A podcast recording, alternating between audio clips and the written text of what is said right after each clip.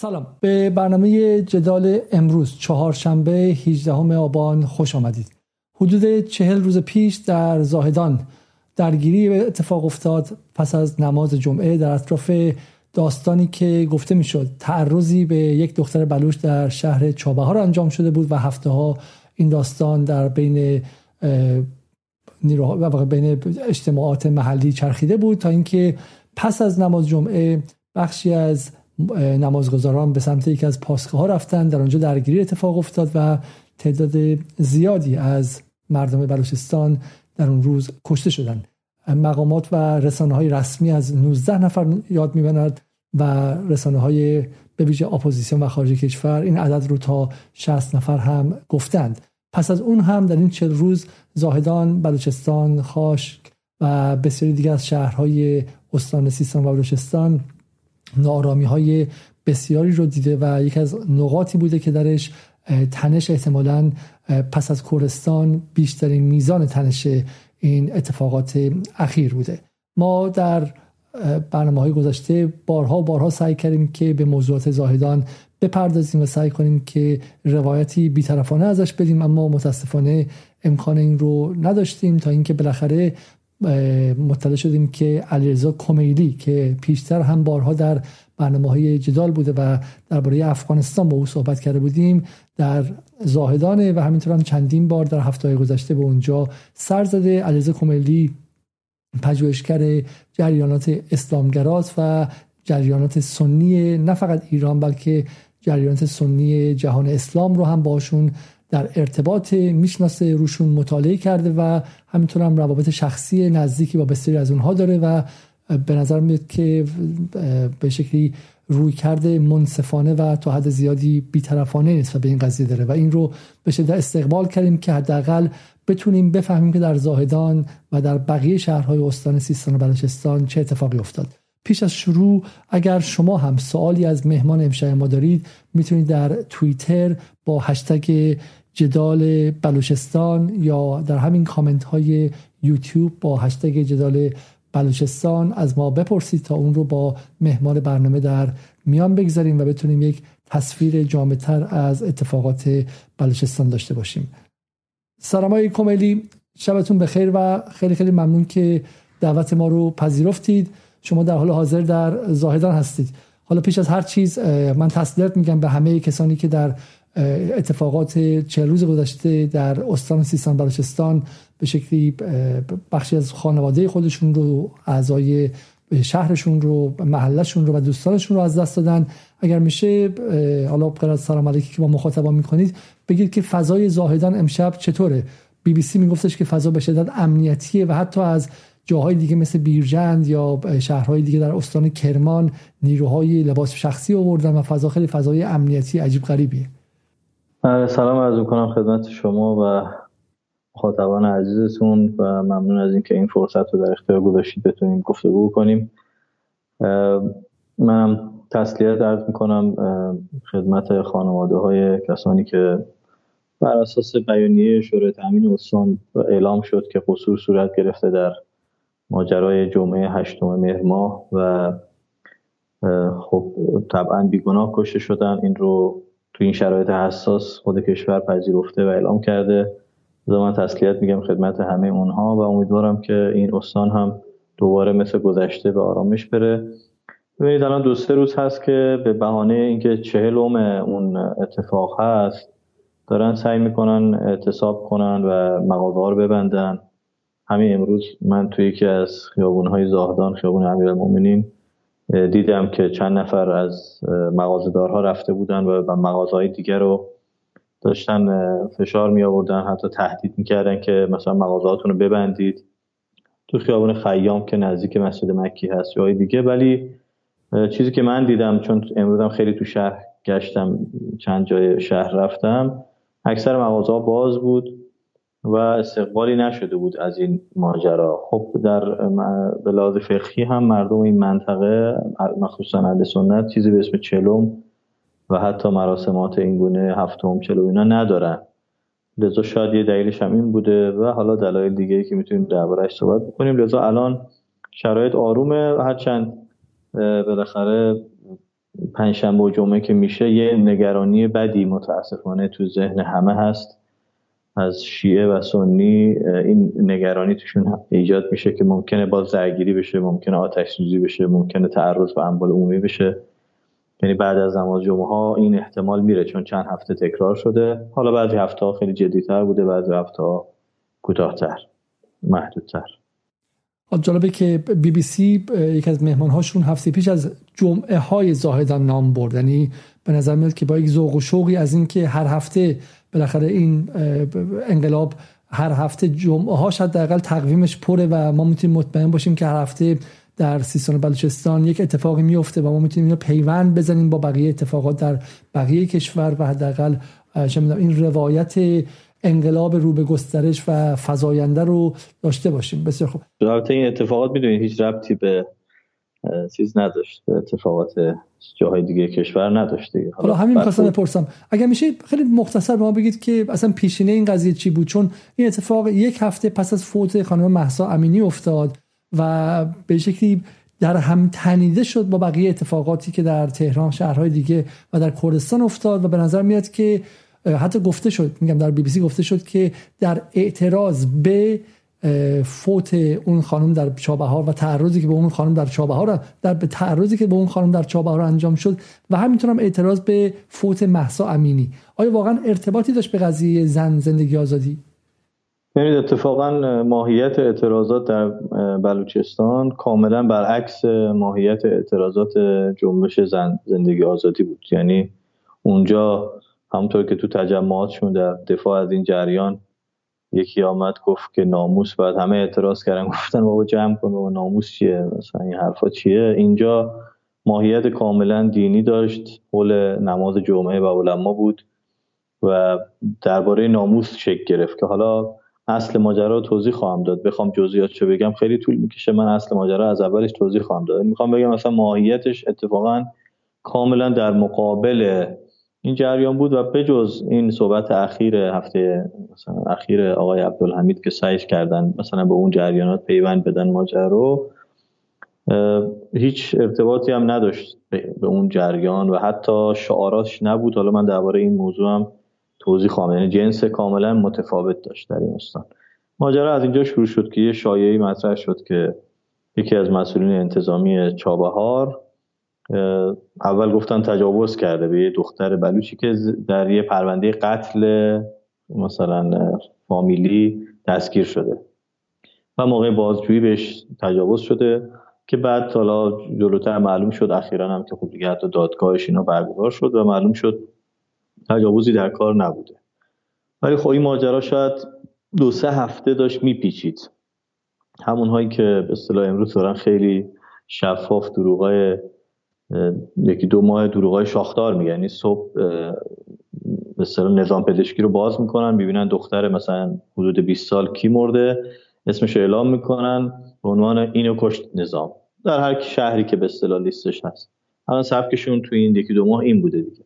خب اینا هم شروع کردن به داستان سازی و اینها و از این ور متاسفانه مثل خیلی از جاهایی که رسانه ما و مسئولین ما توجه نمی‌کنن. توجه نکردن چون این استان رو اگه کسی بدونه به این مسئله بیشتر توجه می‌کنه که این استان یه استانی است که دو قوم متفاوت با هم دارن زندگی می‌کنن از قدیم با هم زندگی داشتن ولی بعد در سالهای اخیر خصوصا دشمن تلاش کرده یه مقدار این تعارضات قومی رو افزایش بده و وقتی شما در یه ساختار بسیار سنتی حالا من اگه مثلا یه مقدار از زندگی بلوش و بلوچستان توضیح بدم شما خواهید دید که مثلا به فرهنگ مثلا افغانستان و پاکستان خیلی بیشتر شبیه تا فرهنگی که مثلا مردم تو شهرهای مشهد و تهران دارن به اصطلاح لمسش می‌کنن. سن پایین ازدواج تعداد فرزندان روابط سنتی بین زن و مرد حضور زنان در فضای اجتماعی اینا کاملا نشان دهنده یه فضای جامعه سنتی است.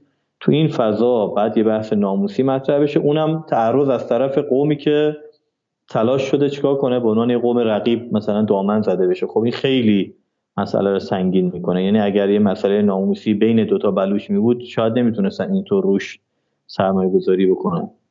خب اومدن وایرالش کردن هی تو استان ضریب دادن. جواب قانع کننده یا اقدام درستی صورت نگرفت. جالبه بدونید هم نماینده ولی فقیه در استان هم آقای عبدالحمید که امام جمعه سنت زاهدان هست. هر دو یکم مهر به طور جدی این مسئله رو تذکر میدن. تو دو تا نماز جمعه متفاوت در یه شهر.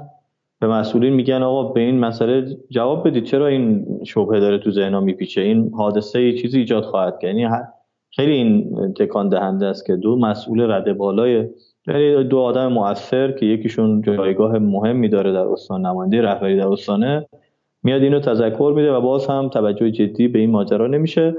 و هشتم مهر یه عده‌ای بعد از نماز جمعه از ایدگاه میان بیرون که این پاسگاه هم فاصله زیادی نداره تا اون محل نماز. خب محل اصلی نماز جمعه اصلی به در زاهدان اینه جمعیت زیادی میاد شرکت می‌کنه. این جمعیت همینطور که داره میاد بیرون خب یه خودش یه سیل جمعیته. یه عده حمله می‌کنن به سمت پاسگاه سنگ اندازی می‌کنن. این فاصله 300 متری ایدگاه تا اونجا همش پر جمعیت و ماشینه. یعنی اینقدر شلوغه. شروع می‌کنن سنگ پرتاب کردن به سمت پاسگاه و حالا دیگه اینجا اصلا محل دعوا و اختلاف همین نقطه همین نقطه است. یعنی بعد از اینکه دیگه ماجرا می‌کشه به نقاط دیگه شهر مسلح میشن معترضین غیره اینا دیگه محل اختلاف حتی خیلی نیست. اصل ماجرا اینه که خب اینجا چه اتفاق میفته که دربارش خیلی حرف زده شده فیلم های مختلفی توضیح شده. اجمالا اینکه حتی شورای تامین استان با یه فاصله ای بعد از بررسی دقیق و کارشناسی تیم های حتی از تهران آمدن برای بررسی دقیق اعلام کرد که پذیرفت که درسته که حمله شده و حتی بعضی از کسایی که حمله کردن مسلح بودن فیلم های وجود داره که مثلا با کلت دارن تیر می‌زنن به سمت پاسگاه اما اونجا قصور صورت گرفته. بعضی از افرادی که با فاصله زیاد بودن هم حتی کشته شدن و این رو پذیرفت تو این شرایط حساسی که خب نیروی انتظامی درگیر یک بحران ملی هست. اینو پذیرفتن صادقانه اعلام کردن که این اتفاق افتاده. دو تا از مسئولین انتظامی رو عرض کردن که امروز یعنی یکیشون مسئول پاسگاه بود یکیشون مسئول انتظامی شهر بود که امروز مسئول انتظامی استان هم تغییر کرد که به خاطر همین حوادث بود و اعلام کردن یه شعبه ویژه‌ای گذاشتن و برای پیگیری و اینها. یعنی یه اتفاق از اینجا شکل گرفت. بعد از این که یه تعدادی در این حادثه حمله به پاسگاه کشته شدن متاسفانه و حادثه خیلی تلخی هم بود به شهادت رسیدن. چند, چند نفر آقای کمیلی؟ حدود 15 نفر گفته شده. حالا اینا آمار دقیق سر این شما اولش هم اعلام کردید. یعنی از 40 45 نفر تا حتی 90 نفر رو خود آقای عبدالحمید گفتن که خب مسئولین ازشون خواستن اسامی رو مثلا گواهی فوت و اینها رو مثلا تحویل بدن.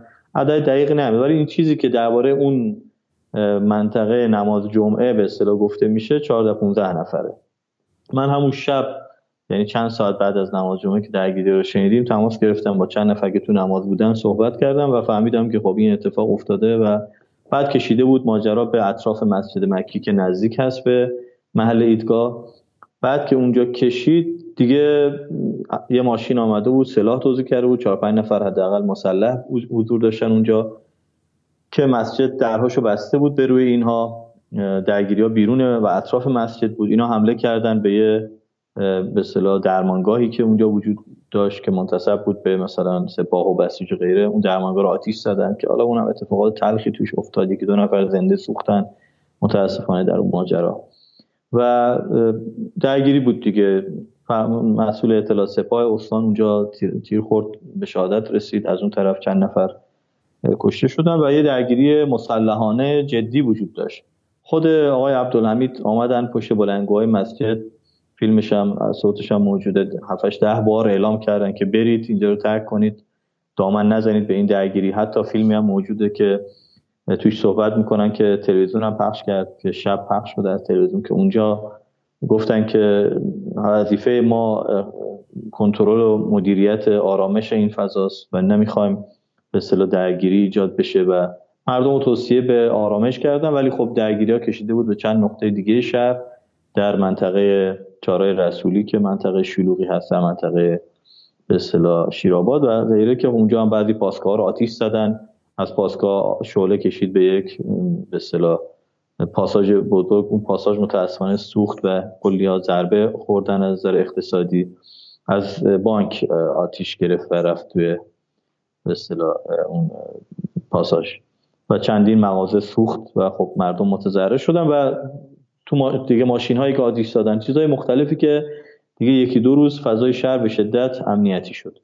و بعد فضا آروم شد آمد جلوتر ایشون شروع کرد به اعتراض هر هفته به اینکه خب اینها به ناحق کشته شدن و تحلیل ما اینه. به اصطلاح بیایید یک کاری انجام بدید جبران بکنید اسخایی بکنید دلجویی بکنید و باز دوباره متاسفانه همونطور که در ماجرای چابهار خیلی دیر اقدام شد و مس... واژه مدیریت استان در این مدت رو باعث بذاریم تاخیر یعنی مدیریت تاخیر بود اسمش. دوباره با تاخیر زیاد مثلا تقریبا می‌تونم بگم چهار هفته طول کشید که شورای تامین آمد اون بیانیه رو صادر کرد که اگر زودتر اتفاق افتاده بود شاید به جلوی گسترش می‌گرفت. تقریبا از اون هفته به بعد هر هفته بعد از نماز جمعه یه عده‌ای با اینکه ایشون تاکید می‌کرد که هر کی از شلوغگر از ما نیست نکنید. اینها یه عده‌ای. خب فرصت طلب اومدن می اومدن و درگیر می شدن و بعضا آتش زدن اموال عمومی و غیره وجود داشت. هرچند بالاخره محدود شد این ماجرا. برای ششم آبان که دوباره اینها فراخوان داده بودن که از نماز جمعه های کل شهر بیان اینجا جمع بشن و جمعیت بیشتری تجمیع شده بود شب قبلش بیانیه شورای تامین درآمد و اون مواردی که عرض کردم و اعلام کرد و این خب ایشون بعضی از موارد رو به جلو آقای عبدالحمید رو به جلو به دانست و پذیرفت ولی گفت باید با اینها برخورد بشه و این کافی نیست و مسیر اعتراضی رو ادامه داد. اون روز حتی انتظامات مسجد رو گذاشتن برای اینکه کسایی که باز شعار می‌دادن و گوش نمی‌دادن و با اینکه ایشون قول گرفت از مردم که آقا دیگه اعتراض نکنیم نریم تو خیابون و اینها اونو گذاشتن کمک کرد که شورای تامین هم حتی تشکر کرد. انتظامات مسجد که کمک کرده به اینکه این اختشاشات توسعه پیدا نکنه مثل بعضی از هفته ها و رسیدیم به هفته بعدش که 13 بود که انگار هفته گذشته بود که ایشون دیگه کلا فضای ادبیات صحبتش متفاوت شد. رفت یه فضایی نسبت به اعتراضات به کشور فضایی که پیوند می‌خواست به نظر می‌رسه می‌خواست پیوند بخوره به فضای اعتراضات محسا امینی و غیره. و خب همزمان در شهر خاش هم باز یه درگیری صورت گرفت که البته من معتقدم بر اساس چیزایی که تا الان پرسیدم از بچه های خاش و کسایی که تو صحنه حاضر بودن و فیلمایی که دیدیم اینجا دیگه به نظر من نقش عوامل بیرونی داره خودش نشون میده و از این به بعدم شاید بیشتر بشه. یعنی کشته سازی هم اتفاق افتاده چون نیرو انتظامی هم به خاطر این تجربه که داشت مراعات کرده بود و مثلا تیراندازی ها رو محدود کردن که خب این باز خودش یه پروژه جدیدی است که باید تحقیق بشه که مثلا حالا اون آمار 6 7 نفری که گفته میشه کشته شدن اینا بر چه اساس بوده؟ کی اینا رو زده؟ از کجا خوردن؟ و امثال بسیار خوب. من شما تشکر می‌کنم. حالا قبل از ادامه فقط من به دوستان بگم که حدود 1050 نفر در یوتیوب هستن و حدودا 200 نفر در روبیکا و همین قدم در سایت ما هستن به همه سلام عرض می‌کنم و خیلی خیلی ممنون که با اینکه تغییر دادیم ساعت پخش امشب رو به 9 شب کشوندیم ممنون که برنامه رو دنبال می‌کنید. اگر با هشتگ جدال بلوچستان برای ما کامنت بذارید در یوتیوب یا اگر توییت بنویسید به ویژه ترجمه میدیم که توییت بنویسید ما توییت های شما رو می‌خونیم. سوالات شما از آقای کمیلی یا نظرات شما درباره اتفاقاتی که در بلوچستان در حدود 40 روز گذشته افتاده رو و نگاه و نظر و نقد شما رو ما امشب اینجا با مخاطبان دیگه در میون خواهیم گذاشت. اما برای ادامه یک نکته ای که از های کمیلی بذارید اصلا ابتدا شروع کنم شما چند بخش کردین قضیه رو؟ یک بخشی که شما در واقع بهش اشاره کردید این بود که خب در نماز جمعه یک تعرضی اتفاق افتاد. تعرضی که خب بالاخره خودتون می‌دونین که بسیار حساسه درسته؟ یعنی بحث به شکلی تجاوز یک سیستانی شیعه به یک بلوچ سنی. یعنی هم علمان های گسل قومیتی اینجا هستش هم علمان های گسل مذهبی و بالاخره مهیاس برای انفجار. و شما گفتین که اینو هی روش تاکید کردن و وایرال کردن. چه کسانی این کارو کردن؟ نیروهای داخلی این کارو کردن یا اینکه نه؟ مثلا تحریک از بیرون از کشور بود و تحریک آمدانه بود. یه مقدار این چیزای اینجوری ولی ما که از که در خود جدال هم بهش نپرداختیم تا این لحظه و من خودم واقعا اینجا که میشه نگرانم اینه که با جمهوری اسلامی بی جمهوری اسلامی در ایران در افغانستان در سوریه هر جای دیگه تو این منطقه این گسل ها خب خیلی مستعده و خیلی پتانسیل آتش فشانی شدن داره. برای ما از رفتن به سمتش تا به این لحظه حذر داشتیم. چه کسی این قصه رو وایرال کرد و آیا به شکلی مقامات و کارگزاران استان در پاسخ ندادن سریع به این قضیه مقصر نبودن؟ بله همونطور که من عرض کردم قطعا مقصر بودن دیگه. شما همین توصیف یه خطی که کردید از مسئله نشون میده که ماجرا حساس بوده. یعنی مسئله ناموسی در یه استان سنتی این گونه اونم وقتی مربوط به دو قومیت متفاوت میشه باید بلافاصله حتی بگن آقا تعلیق شد. مثلا قبل از بررسی حتی چون می‌خواد بره تا مراحل نام پزشکی قانونی چی چی. آقا تعلیق شد فعلا در پاسخ به این احساساتی که ملتهب شده و بعد حالا بررسیش می‌کنه. خب ولی چیزی که هست اینه که ببینید کشوری که اطرافش از همه جا با دندانهای تیز کرده وایستادن.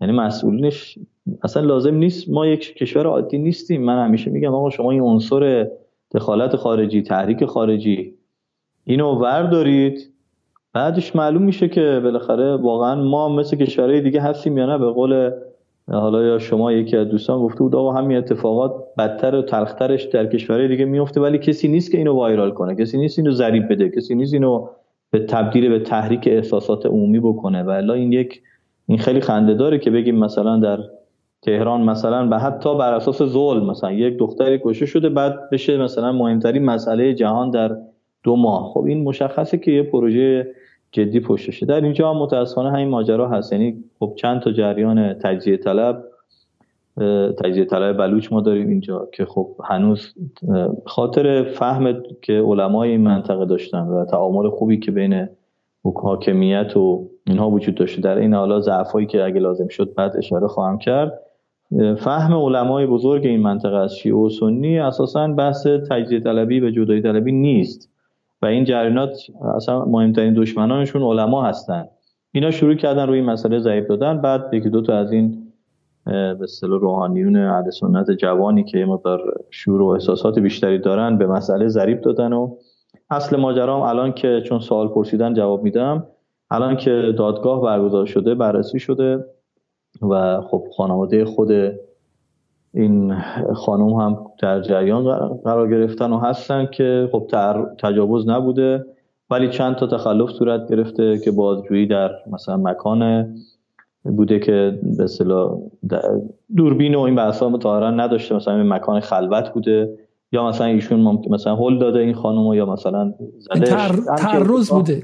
تعرض بوده اما تجاوز وجود نداشته و خب یعنی یه اتفاقی آمده چقدر تبعات منفی چقدر احساسات رو چیز کرده بازداشت بدون حکم انجام داده این آقا. یعنی یه سری تخلف صورت گرفته توسط ایشون و خب برخوردم صورت گرفته و جالبه من بعدا متوجه شدم از مسئولین مختلف ما خیلی پیگیر بودیم آقا ماجرا چی بوده. شنیدم که اینا همون اوایل کار ایشون رو دستگیرش کردن ولی اعلام نکردن. خب از این وقتی دستگیر کردی اعلام نکردی چه فایده؟ تو باید اینو اعلام بکنی که احساسات مردم رو نتونه ازش سوء استفاده بکنن مردمی که دارن با هم سالهای سال زندگی می‌کنن الان یه فضای امنیتی شکل گرفته که به هم دیگه چپ چپ نگاه می‌کنن تو خیابون که راه میرن. و خب این خیلی بده. یعنی من چون از گذشته خانواده پدری و مادریم تو این مناطق بودن و زیستن و معلم بودن یا مثلا آمدن و رفتن و من خودم حداقل ده دوازده ساله که دائم میام میرم و دوستان بلوچ و سیستانی فراوانی دارم. می‌دونم مردم بسیار آرام بسیار روحیات کبیری بسیار سنتی. می‌دونیم تو فضای سنتی خیلی این مبادی آداب هستن. خیلی احترام و ادب و اینها توشون زیاده. خیلی تعاملات نرمه. یعنی اگر کسی نیاد تحریک نکنه و از یه مثلا چوبی نزنه از بیرون مردم با هم زندگی می‌کنن کاری به هم دیگه ندارن. حالا خواستید بعد اشاره می‌کنم. مثلا جناب آقای کفعمی و مولوی عبدالعزیز که اول انقلاب دو بزرگ شیعه و سنی بودن مثلا چگونه با هم تعامل می‌کردن؟ و چه نوع مثلا چگونه احترام همدیگر رو داشتن که حتی میگن خب اینجا توایف دیگه مثل بیرجندی ها و یزدی ها و مهاجرین دیگه هم وجود داشتن که سالهای سال اینجا دیگه اهل اینجا حساب میشن. میگن مثلا خیلی از اینها خانواده هاشون موقع درگیری های انقلاب که شده که ساواک دنبالشون میافتاده میبردن میذاشتن خونه مولوی عبدالعزیز یا از اهل سنت میومدن سراغ آیت الله کفعمی برای اینکه بپرسن چه مثلا حکمی بخوام بگیرن قضاوتی بخوام اینقدر اعتماد وجود داشته. و اینا رو خب متاسفانه یه دستایی آمده تخریب کرده. خب تو این شرایطی که حساسیت ها بالا رفته یه همچین خبری می‌تونه قابلیت یه بمب داشته باشه. بسیار خب حالا یه مقدار رفت و برگشتی بریم. می‌خواد توضیح بدیم که چند تا گره اصلی داره اینجا. من سه سوالات هم دوستان پرسیدم خواهم گفت آیه سعید کیخا میگه که مولوی عبدالحمید منظورش از رفراندوم چیه؟ درجه موضوع در چه موضوعی رفراندوم می‌خواد؟ مرزی دانشی میگه آقای کملی روایت جواد موگویی رو تایید می‌کنید. بهنام دیناری میگه جریانات تجزیه طلب در بلوچستان چقدر نفوذ و قدرت دارند؟ آیدین می‌پرسه که آیا عملکرد جمهوری اسلامی در آرام کردن و کنترل اوضاع و کاهش نارامی ها قابل قبول بوده؟ همچنین چه میزان تغییر در وضعیت معیشتی مردم آن ناحیه شاهدیم؟ آیا اشکان راد دوباره میگه که از سالها قبل از انقلاب تا امروز منطقه سیستان بلوچستان مخفیگاه اشراری بوده و هست که از وهابی ها هستن که از طرف عربستان و پاکستان حمایت میشن؟ چرا حکومت ترتیبی اتخاذ نمی‌کنه تا منطقه امن شه؟ آیه فرید صبحانی میگه جایی خوندم که قبلا استان اینطور نبود که یک نفر مثل آیه عبدالحمید به عنوان رهبری معنوی همه سنیا باشه؟ اقداماتی انجام شد تا این اتفاق بیفته اینا چقدر درسته و دلیل این کار چی بود؟ و سوال پایانی این که علت این قصور چی از نظر خود آقای کمیدی؟ اما برای بالا قبل از این به این سوال برسیم چند گره داره قصه اینجا. گره های مهمیه. چون به نظر میاد که بس کسی حالا لزوما دروغ نگفته اینجا. اون داستان درباره حضور ماشینی که اومده و سلاح پخش کرده رو خیلی مثلا تصور کردن که این قصه سایت های حکومتیه که دارن مثلا قضیه رو مثل همیشه مثلا به خارج وصل می‌کنن ولی شما میگه این درست بوده. همونطور هم حرف عبدالحمید که میگفتش که از پشت به نمازگزاران مثلا شلیک شده شما میگید اصل این قضیه دروغ نیستش ولی جای دیگه اتفاق توالی داستان متفاوته. بدین بس من به این شکل بپرسم. اول از همه چه اتفاقی میفته وقتی که نماز جمعه تموم میشه تو بخش اول اون قصوری که شما میگید شورای تامین شورای تامینم پذیرفته اونو برای ما توضیح بدید که چه اتفاقی تو اون لحظه اول که جرقه می‌زنه میفته این چیزی که مشخصه اینه که یه دی از جوانهای معترض حمله می‌کنن به سمت پاسگاه. این پاسگاه تو ذهنش نیرو انتظامی نیرو انتظامی کیه؟ همون خاطی چابهاره. یعنی این بالاخره چیز ذهن تقارب ذهنی رو ایجاد می‌کنه. جمعیت محدودی هم هست. فیلم هاش الان خیلی از فیلم ها در آمده بعد این جمعیت کم کم اضافه میشه که بعدا می‌رسه میگم به کسایی که حتی فیلمش موجوده. خود مسجد مکه اینو پذیرفته تو بیانیه که داده که یک کلت و یک سلاح شکاری وجود داشته در اون حادثه. ولی نکته ای که باعث شده به نظرم شورای تامین بپذیره که قصور اینجا اتفاق افتاده و باید جبران بشه و گفتن دیگه اینها رو بدن اینها رو شهید حساب بکنن و اینها رو پذیرفتن اینه که یه تعدادی آدم که اصلا اون اطراف هم نبودن تیر خوردن. یعنی حداقلش اینه که سربازها بی احتیاطی کردن یا رگبار گرفتن یا هر هر اتفاق اونجا افتاده که الان خب خیلی از فیلم ها آمده و جزئیاتی هم ازش مشخصه اینه که یه عده‌ای که اصلا در حال حمله هم نبودن فاصله بیشتری هم داشتن مثلا در اون 2300 بدون طرفتر در حال مثلا خوندن نمازهای نافله بعد از نماز جمعه بودن حتی بعضی کشته شدن. این تیکه رو پذیرفتن که این به اصطلاح خطا اتفاق افتاده به هر دلیلی باید این مثلا فرایند قانونی شروع شده. الان حالا باید نیروی انتظامی قوه قضاییه مسئولین هم بیان توضیح بدن. بالاخره الان فاصله شده. با اونا چه برخوردی کردن؟ چه قرار چه اتفاق بیفته؟ پرونده هاشون تشکیل شد یا نه؟ این تیکه محل اختلاف بود. تا یکی دو هفته به طور جدی و بعد از اینکه تیم های آمدن و دقیق بررسی کردن معلوم شد که اینجا توجیه نداره. یه تیکه دیگه ای که همینجا وایسید اینجا. این اتفاق مهم و بزرگیه. از طرفی یعنی واقع اتفاق خطرناکی هم هستش. چون گفته میشه سرباز همین که شما میگید. حالا خیلیشون اصلا مال استان نیستن. از بیرون استان اومدن. شیعه است. شلیک کرده به نمازگزار. این قصه تبعات و به شکلی مابعضای بیرون از ایران و خارج از مرز هم داره دیگه. بالاخره این خبر به سعودی هم ترجمه شده. به اردن هم داره دیده میشه خب. و حالا این یک سمت قضیه است که خطای بزرگی یعنی ما واقعا بپذیریم خطای خطای کوچیکی نیستش که سرباز چون سربازی که تو منطقه است باید آموزش دیده باشه برای شرایط بحرانی و تا یه بحران خیلی کوچیک اتفاق افتاده خطای بزرگی کرده. قصه دوم این که شورای تامین پذیرفته این قضیه رو. این به نظر من یه حرکت رو به جلویه چون مثل خیلی قضایی دیگه مثلا بحث هواپیما اوکراینی و غیره. پذیرفتن نشون میده که خب در ذاتش نظام و به شکلی تامین استان دنبال این نبوده که سرپوش بذاره بر گناه. بسیار خوب. ولی این پذیرفتن رو ما خیلی تو رسانه ها ندیدیم. تو صدا سیما ندیدیم توی تصنیم و فارس ندیدیم خب. و برای همین هم هستش که الان مثلا حالا بهش می‌رسیم در ادامه برنامه. خیلی از طرفداران نظام فقط مقصر رو عبدالحمید یا مثلا به شکلی معترضین می‌دونن. درسته؟ شما این خبر رو دنبال کردین. این قضیه که این قصور بزرگ کشته شدن 15 نفر از هموطنان ما که خیلیشون مثلا ربطی به اعتراضات نداشتن رد می‌شدن تقصیر به شکلی پاسگاه و سربازان بوده. آیا به نظر در رسانه ها این کافی بازنمایی شد؟ آیا عذرخواهی کافی از مردم بلوچستان شد؟ آیا عذرخواهی کافی از مقامات به شکلی از به شکلی نماینده های مردم بلوچ و به شکلی اقلیت ها شد؟ ببینید من اولا این نکته بگم. اینجا ما اصلا مسئله شیعه سنی نداریم. یعنی ممکنه من خواهم گفت اگه وقت شد تندروهایی در طرفین ماجرا حتی مثلا گاهی بعضی نگاه های خیلی تند در شیعه و در سنی وجود داره. ولی مسئله بیشتر قومیه. مثلا ما الان در میان سربازانی که تو پاسگاه بودن حتی اهل سنت داشتیم. اون راننده اتوبوسی که میارنش پایین کتکش می‌زنن میندازنش بیرون بلوچ اهل سنته. یعنی اصلا دعوا دعوای شیعه سنی نیست واقعا اینجا. حتی دعوای قومی هم به این معنا نبود. این ماجرا اصلا ربطی به دعوای قومی هم نداشت. آمدن تبدیلش کردن متاسفانه برخی. با حالا یه با دفاع غلط یه با حمله آگاهانه و هوشمندانه اینو این فضا رو ایجاد می‌کنه. و الا ما در این درگیری داشتیم کسایی که حتی در درگیری که بعدا تو شهر کشیده شد شیعه و سنی به اصطلاح بودن کسایی که کشته شدند. اینطور نبوده. یعنی جز معترضین حتی. یا جز مثلا اون کسی که توی بیمارستان بوده و سوخته مثلا. یه مشکل اینجاست که این روایت مذهبی از استان که بعضیا فقط دوست دارن این روایت رو بکنن یعنی بعضی که میگن منظورم داخل کشور خودمونه. یعنی اونایی که بیرون هستن خب ازشون انتظاری نیست. خب این روایت غلطی است. نه اینکه رقابت های قومیتی اینجا وجود نداره وجود داره اما اینکه ما بیایم درگیری رو این گونه توصیف کنیم اینطور نیست. این یه نکته. دوم که متاسفانه بعد از اینکه این ماجرا یه مقدار ضریب گرفته و اینا دیدن مثلا یه اتفاق افتاده که یه مثل یه پاس گل مثلا طرف مثلا حواسش به اون طرفه داره مثلا سعی می‌کنه تو تهران و مشهد و اینا احتجاج ایجاد کنه و خیلی هم موج احتجاجات خوابیده و داره مثلا جمع میشه کلا. یهو می‌بینی یه توپ آمد جلو دروازه دروازه هم خالیه. خب معلومه که ازش استفاده می‌کنه می‌زنه.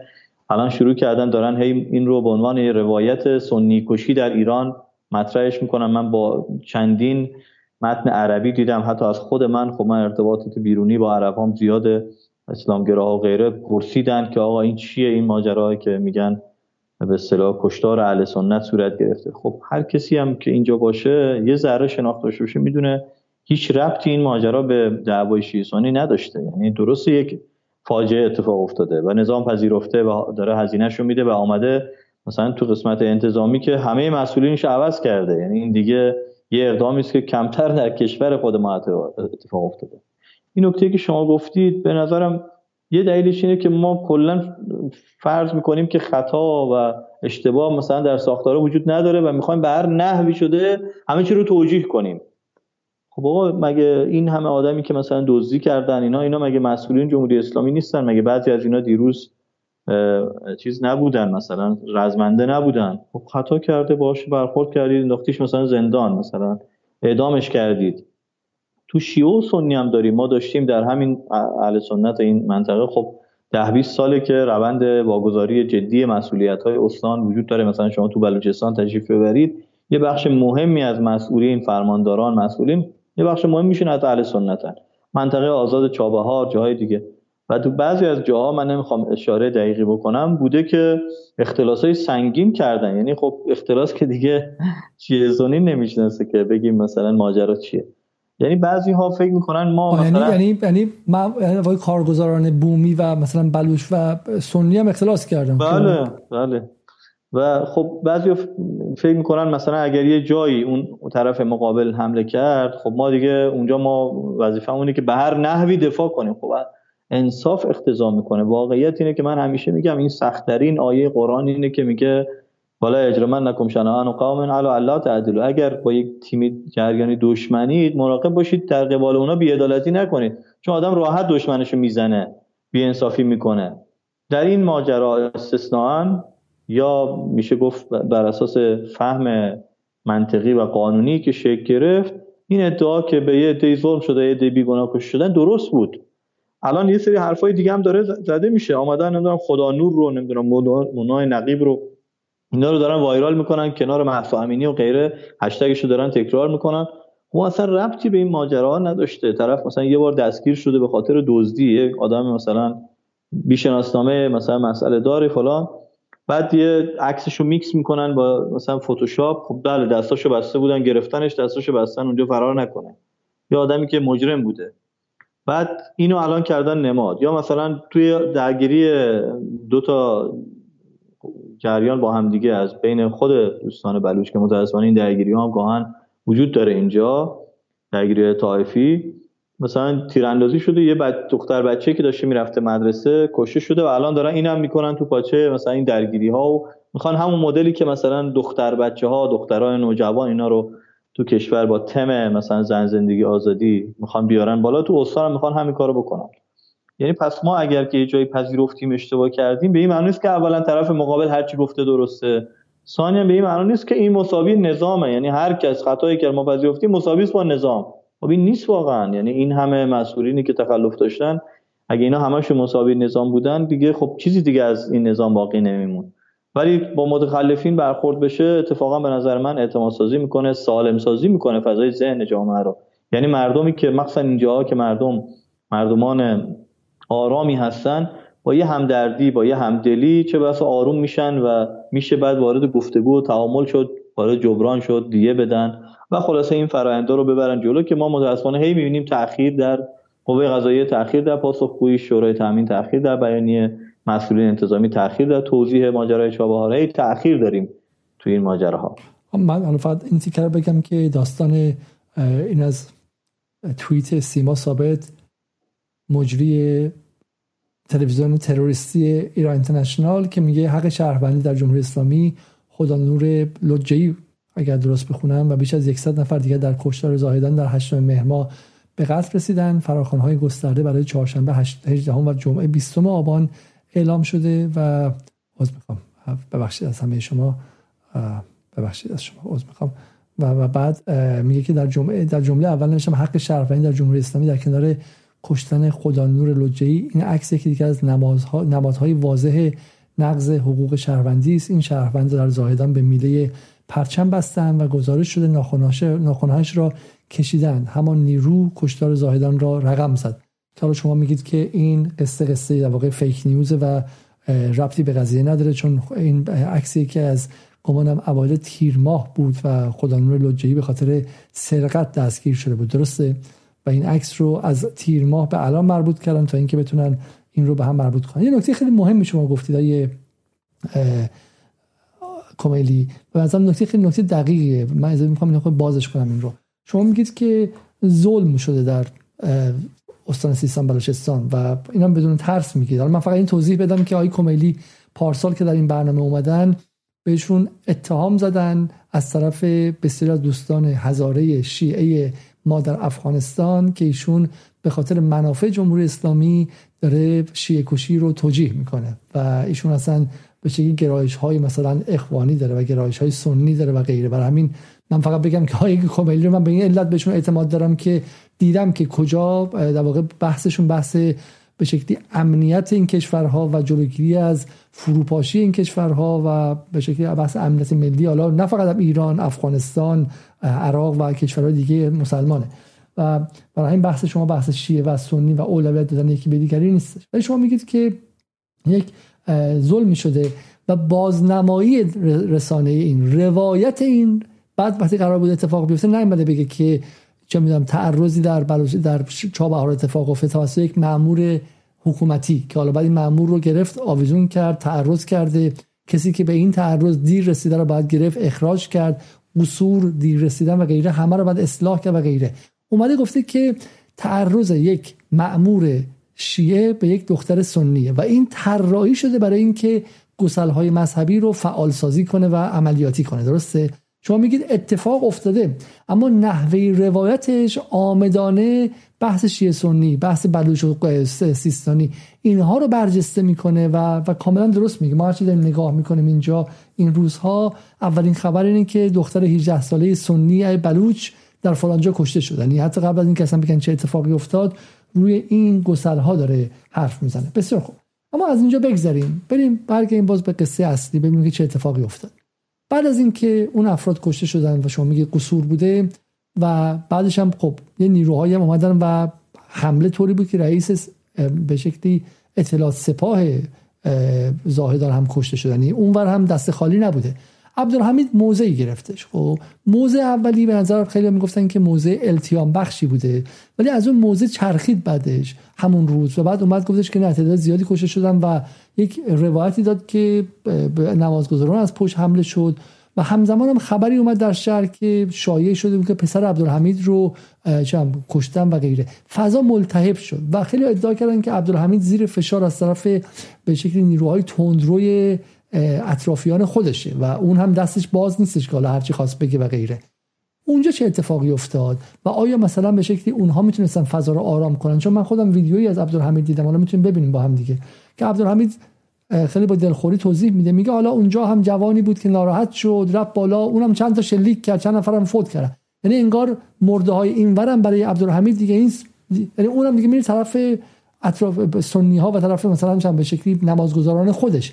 اون براش وحدت ملی و وحدت استانی مثل کمرای میشه. آیا معتقدید که عبدالحمید به شکلی می‌تونست بهتر اداره کنه؟ برید من منصفانه بخوام حرف بزنم. قائلم که ایشون تلاش خودش رو برای آروم کردن فضا کرد. یعنی بالاخره تو فضای بلوچستان اینطوریست که بین خودشون حالا من نمی‌خوام اس بیارم از توایف که الان در خواهشته های دیگه مثلا سالهاست از هم دیگه می‌کشن درگیری دارن و متاسفانه این فرنگ خون به خون رو دارن. مثلا از طایفه شما یه نفر یکی دیگه رو کشته شما که هیچ ربطی ندارید به ماجرا ممکنه بکشن تو اون ماجرا. و این خب یه فرهنگ غیر اسلامی است. علما هم خیلی اینجا بهش اعتراض کردن ولی همچنان وجود داره. و توی فضایی که بالاخره در یه تعدادی آدم کشته شده و معلوم شده که مثلا بیگناه هم بودن خب بالاخره فشار افکار عمومی و بدنه مثلا به ایشون هم قطعا زیاده. ولی خب این دقیقا همون آیه است که خوندم. یعنی دلیل نمیشه که من بعد وارد روایت نادرست بشم از ماجرا. من مثلا چون علیه من روایت نادرست کردم منم روایت نادرست بکنم. بالاخره اونجا کسانی مسلح بودن. ایشون میاد خب چرا از طرف مقابل کشته نشدن؟ خب کشته شدن یا کم کشته شدن؟ خب این طبیعیه بالاخره کسی که تو پاسگاهه با کسی که بیرونه فرق داره. مثلا تو اون درگیری های بعدی کسی که مثلا نیروی آموزش دیده است با مردمی که بینشون سلاح تولید شده که بعدشون آموزش دیده بودن. یعنی طرف یه آدم مسلح شبه تکتیر انداز این تیپی بوده با دقت بالا تیراندازی می‌کرده و اون کسی که دو سه نفر از بچه های سپاه رو زده یه همچین خب این حتی به قول شما تسخیفش و کوچیک شمردنش هم بده. یعنی اتفاقا من شیعه این منطقه موقعی رهبری مثلا ایشون رو می‌تونم بپذیرم که ببینم به همون میزانی که برای اون کسی که به ظلم شده و بیگناه کشته شده در اون طرف و میشه شهید خطابش کرد مثلا تحلیل میاد و استدلال میاد برای این طرف هم به همون اندازه میاد. خب احساسات جدی چند نفر پنج شیش نفر که همون اوایل تشکیل شدن بعد باز همینطور موردی دو تا سه تا آدمایی کشته شدن. من امشب از خونه شهید سجاد شهرکی آمدم قبل از این برنامه اونجا بودم. خب بسیار فضای تلخ خانواده این بچه دو سالش. فضا واقعا غمناکه. در طرفین ماجرا یعنی فرقی نمی‌کنه چه بچه دو ساله اون بلوچ چه بچه دو ساله این سیستانی. بالاخره این به اصطلاح شعارهای وحدت و غیره باید منجر به این بشه که تو روایت ماجرا ما دوچاره نشیم که اگر به ما ظلم کردن چون شما می‌دونید دیگه سر این ماجرا یه عده شروع کردن از قم و تهران و اصفهان و مشهد و شهرهای دیگه هر چی دهنشون در میاد میگن. یعنی حتی نمی‌فهمن شرایط این استان رو. واقعا حتی سیستانی ها خونه دل می‌خورن از حرف هایی که بعضی وقتا آقایونی در قم و تهران و مشهد و اصفهان جای دیگه می‌زنن که میگن آقا مثلا ما که داریم با هم زندگی می‌کنیم اینطوری در قبال هم حرف نمی‌زنیم. اینطور توهین نمی‌کنیم به هم دیگه. اینطور مقدسات همدیگر به باد نمی‌گیریم. من از نزدیکان آیت الله کف امی میشیدم که ایشون چقدر حساس بوده اولین اصطلاح امام جمعه شیعیان در و نماینده امام در پس از انقلاب. چقدر حساس بوده؟ تو خصوصی کسی جرأت نداشته جلو ایشون توهینی به عقاید اهل سنت تو خصوصی. بعد می‌بینیم یه دو نشستن من یه جلسه بودم یکی از همین تونروها یه حرفای عجیب غریبی زد علیه مثلا تونروهای شیعه منظورتونه؟ تونروهای شیعه بله. که حالا به ما هم فوش میدن و میگن شما ها نمی‌دونم شیعه یواشید و شیعه فلان. شیعه درست حسابی شیعه دعوا درست کنه به تعبیر رهبری. شیعه که فوش بده شیعه که بزنه شیعه که شیعه است. عینش باید قلیص تلفظ کنیم خلاصه. نه شیعه. ما شیعه ایم از این معمولی خب, خب این نتیجهش توی اون نشسته اونجا راحت اینور جنگ درست می‌کنه. یعنی نشستن فقط جنگ افروزی می‌کنن. من به نظرم طرفین اینجا باید خیلی با حساسیت برن جلو. یعنی ادامه دادن این ماجرا. تو فضای عاطفی و احساسی استانی که اینطوری خب آسیبای متعدد داره. این استان خودش به اندازه کافی مسئله داره. یعنی مردم شما باید یه بار تشریف بیارید. انشالله بریم این استان با هم دیگه بچرخیم. واقعا هنوز نظر توسعه میزان شاخص های توسعه جز استان های بسیار مسئله داره. نه اینکه آخرین استان است تو همه چیز ولی بسیار مسئله داره. تو حوزه آموزش کمبود کلاس درسی کمبود معلم. هزار تا مسئله داره که خب این یعنی مستعد می‌کنه یه جوانی رو که مثلا تا سیکل تا یا مثلا سوم دبستان خونده رفته سوخ کشی. یک کار ثابت خیلی از جوان ها اینجاست. خب این خیلی شاید شما نتونی باش استدلالی صحبت کنی. بعد اگه دو تا کلیپ درآمد که توهین توش بود دو تا کلیپ درآمد که توش تعرض بود مثلا نسبت به عقاید طرف مقابل بعد این آدم احتمال داره که زود جذب گروهک بشه یا مثلا سلاح به دست بگیره. یه نیروی انتظامی بیگناهی که مثلا آمده اونجا رو مثلا بهش تعرض بکنه یا بکشش. یعنی مدیریت استانهای که توش دو قطبی یا چند قطبی های قومی مذهبی وجود داره خود شما بهتر می‌دونید. در همه دنیا هم اینطوری است که به شدت حساسه و توش ملاحظات انجام میشه. اینجا مردم به این راحتی علیه همدیگه حرف نمی‌زنن به همدیگه توهین نمی‌کنن. بسیار مردم آرامی داره این استان. یعنی اگر واقعا رها بشن هیچکی با هیچکی دعوا نمی‌کنن درسته که یه عده نگاه های مثلا غلط تو بعضی تونروهاشون وجود داره و هی تو این دو قطبی نون می‌خورن. یعنی من معتقدم تونروهای طرفین تو این دو قطبی نون می‌خورن. چون وقتی فضا آرومه اون تونروه باید بشینه یه گوشه. هیچ جایی برای جبلان نداره. چون رو تهدید محوری از دیگری سازی از دیگری از اون رقیبش به اصطلاح زیست می‌کنه و قوقا زیسته من معتقدم که در این اینکه ایشون واقعا تلاش کرد همون روز پشت بلنگو عرض کردم چند بار گفت این رو و چیز کرد. ولی یه سری تعابیر تندی در بعضی بیانیه های ایشون بود. بعضی از ابعاد این روایت به قول شما کوچک شمرده شد و اینم طرف مقابل رو به اصطلاح آزرده کرد در این روایتی که کردن. حالا من می‌خوام پس سابقه شما معتقدید که عبدالحمید مولوی عبدالحمید ایشون در ابتدا رفتارش به شکلی تو همین اواخر رفتار معقولی بود و سعی در التیام بخشی وضعیت داشت و حالا اینکه هم اینقدر حجمه از تهران هم زیاد بود. شما میگید حتی مثلا شیعیان مثلا خودش هم سیستانی اینجوری حرف نمی‌زنن. اینا کسایی که در مرکز و دور نشستن از دور به شکلی اون نگاه تند رو دارن. این نکته مهمی هم هستش. حالا من فهم می‌خوام بگم که ما این مشکل رو فقط امروز نداریم. ما این مشکل رو در بحث سوریه هم داشتیم. این زمانی که در سوریه داعش در سوریه و عراق داعش داشت به بغداد نزدیک می‌شد. ای به مثلا بالا اسم نیارم از همین در واقع نیروهای شیعه بر تبل دعوای شیعه سنی بیشتر میکوبیدن. بحث چه توهین به به شکلی خلفای سنی و غیره رو می‌گفتن و تضاد خیلی زیادی هم بویژه با آقای خامنه ای داشتن و معتقد بودن که آقای خامنه ای با ممنوعیت قمزنی با ممنوعیت عمر کشون با ممنوعیت توهین به به شکلی همسر پیامبر آیشه مانع از این میشه که اینها هویت شیعیشون رو بتونن خوب بروز بدن در حالی که جنگ شیعه و سنی داشتی که یواش یواش میگم به بغداد می‌رسید و داعش در 50 کیلومتری بود. به نظر میاد که یک جنس حالا به شکلی شیعی هویتگرا داریم ما که خیلی هم نگاهش به مسائل استراتژیک و ژئو استراتژیک یعنی مسائل کلان منطقه‌ای نیستش و نگاهش اینه که من هویت خودم رو می‌خوام و خیلی هم می‌خواد با بولدوزر مثلا رد و اینها. و شما میگید که پس به این شکل نبوده و عبدالحمید در ایجاد وحدت نقش داشته. اما الان چی؟ حالا قبل از ادامه دادن بذارید من به شما یک چیزی نشون بدم. شاید این بتونه به بحث ما کمک کنه خب؟ و اون هم تصویری که می‌بینیم تصویری است که در بی بی سی امروز پخش شده.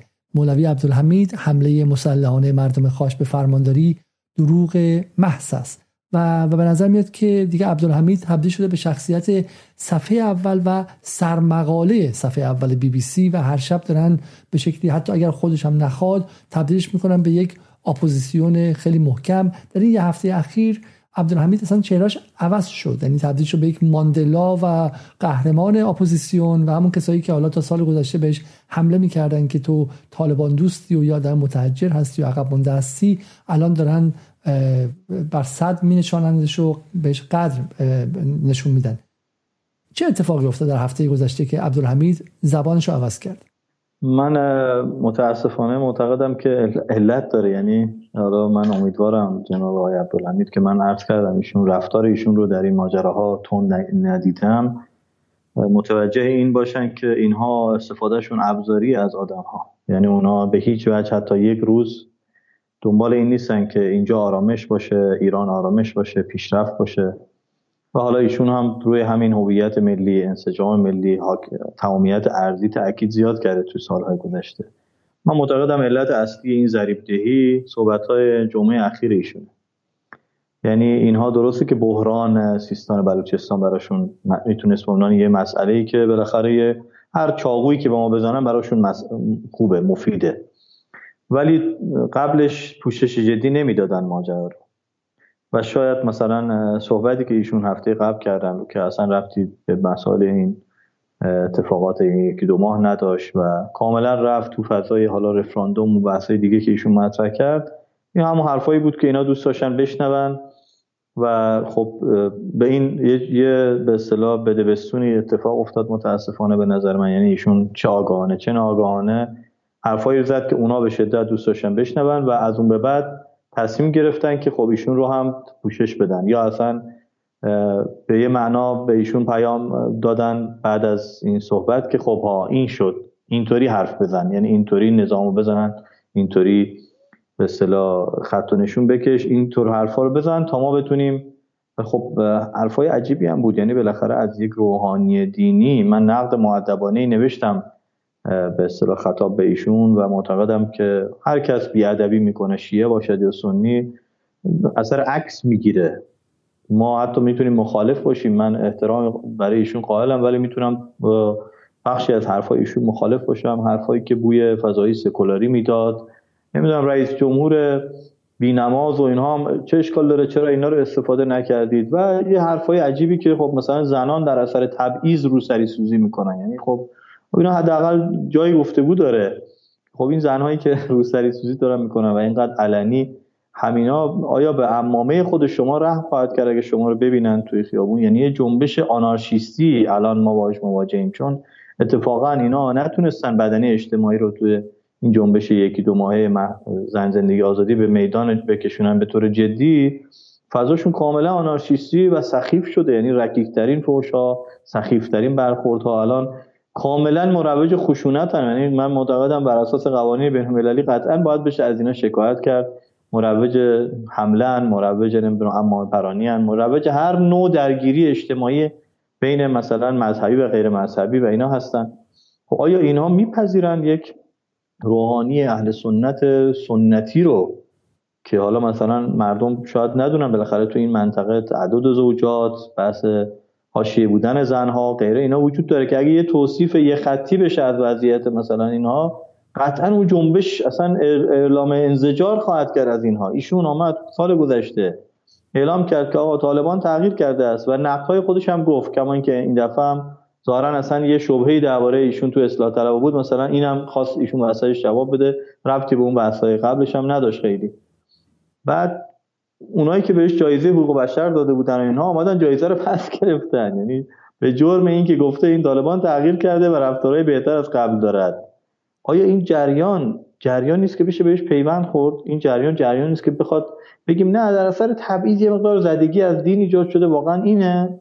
و این جریانی که قرآن سوزی کرده حمله مسجد کرده نه هر کاری کرده خب چرا اینا گفته نشد توسط ایشون و این به نظرم این گله از ایشون حداقل وجود داره که یا نخواستن این جنبه ها رو از این جریان ببینن یا بالاخره نادیده گرفتن به دلیل حالا نکته که بخاطر چند فرد سکولار یا حتی اصلاح طلب اگر به این حرفای عبدالحمید می‌زد اصلا بعید نبود و حالا اونا می‌تونن همین بگن و میگن که به شکلی این گفتن حتی آقای زرقامی هم گفت مثلا دیروز فکر کنم توی شریف یا پریروز آقا از حتی فوشای کافتار دانشجویان شریف هم یه جوری مثلا این که صداشون به اونجا در اومده.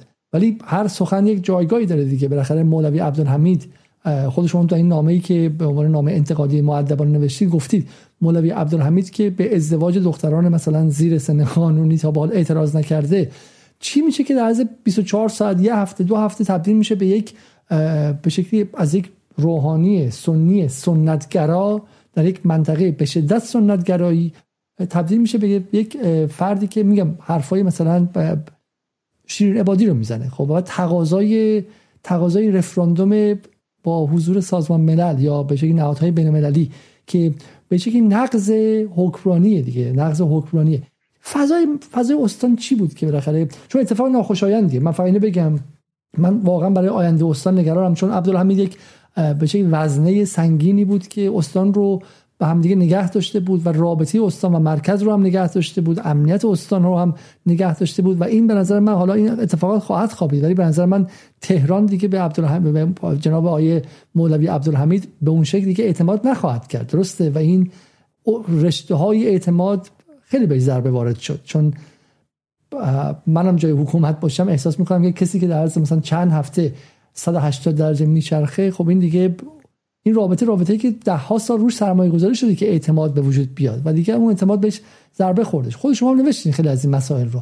چه اتفاقی افتاد؟ های کمیلی که این آیا دورشون رو گرفتن؟ دورشون رو گرفتن؟ کسی بود؟ بفرمایید.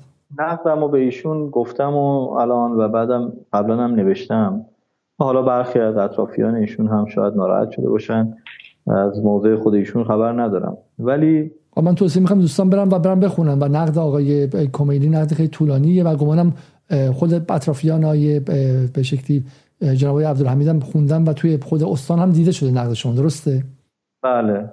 من این طرفش و نقد هایی که به ایشون داشتم رو گفتم. از بدید این ور ماجرا رو بگم. یعنی من معتقدم که بخشی از مشکل در قبال کسی که طرفدار خشونت و گرایش به حالا مثلا یه بی سواد میشینن میگن اینا وهابی هن اینا فلان اینا واقعا دیگه من قبلا درباره فرق و اینا یه توضیحاتی دادم تو برنامه شما و برای اهلش مشخصه که موضع اینا چیست در قبال شیعه در قبال. ولی مال بی ها و واقعا دیگه لومپن های این جریان یعنی هیچ ارتباطی ندارن جناب عبدالحمید به وهابیت به سعودی مسجد مکی با پول سعودی ساخته نشده. اینا رو اینا فقط میشه بگید چون مخاطب نمی‌دونه. خب شما معتقد نیستین مسجد مکی در زاهدان مسجد پرشکوه اونجا ربطی به پول سعودی داره؟ معتقد نیستین که سعودی پول پمپاژ کرده؟ من معتقدم اگر سند محکمی داشتن سیستم اینکه ایشون مثلا پول جدی گرفته از سعودی و غیره تا حالا رو کرده بودن و آبر ایشون رو تا حالا برده بودن و معتقد به این نیستم که وابستگی خارجی وجود داره. اما معتقدم از اون طرف همین بعضی تنروی ها بعضی تنگ نظری ها بعضی رفتارهای ناسحی پاسخ ندادن ها خب اینا ببینید بالاخره اقلیت خود به خود احساس اقلیت و محرومیت داره. چه برسد که توی محیطی باشه که شما مثلا خودتون بذاره جای بلوچ که میره مشهد میره تهران مثلا مقایسه می‌کنه بین امکاناتی که وجود داره اونجا و اینجا. دانشجو میشه میره معلم میشه جای دیگه. خب این بخشی از این ماجرا در قبال شخص ایشون به نظر من مال یه رفتاری است که باید زودتر از این دربارش فکر می‌شد و توی تعامل منصفانه. یعنی ما بالاخره جناب آقای عبدالحمید یکی از بزرگان این منطقه است بزرگان متعدد و علمای بزرگ دیگری وجود دارند. وقتی انتقاداتی وجود دارد در قبال مسئله تبعیض مثلا تعامل حکومت و بدنه اهل سنتی که در بلوچستان حساس و با احساس عقب ماندگی و غیره می‌کنه باید تعامل بهتری باشه به نظر من. یعنی این مطالبه که آقا از مسئولین اهل سنت بیشتر استفاده بشه تو سطح ملی بشود غیره خب این مال همه اقلیت هاست تو اهل سنت هم هست. تو دولت فعلی آقای عبدالحمید آمدن رسما از خب ایشون چند تا اتفاق رو آمده مثلا سر ماجرای شیخ نمرشون اومد یه موضوع تندی گرفت از عربستان انتقاد جدی کرد در صورتی که کمتر مثلا این پیش آمده بود. سر اعدام شیخ نمیر. سر ماجرای انتخابات امسال ایشون آمد از جناب آقای رئیسی حمایت کرد. خب یعنی بالاخره شما ببینید توی فضایی که دارن از اطراف و اکناف هی می‌زنن.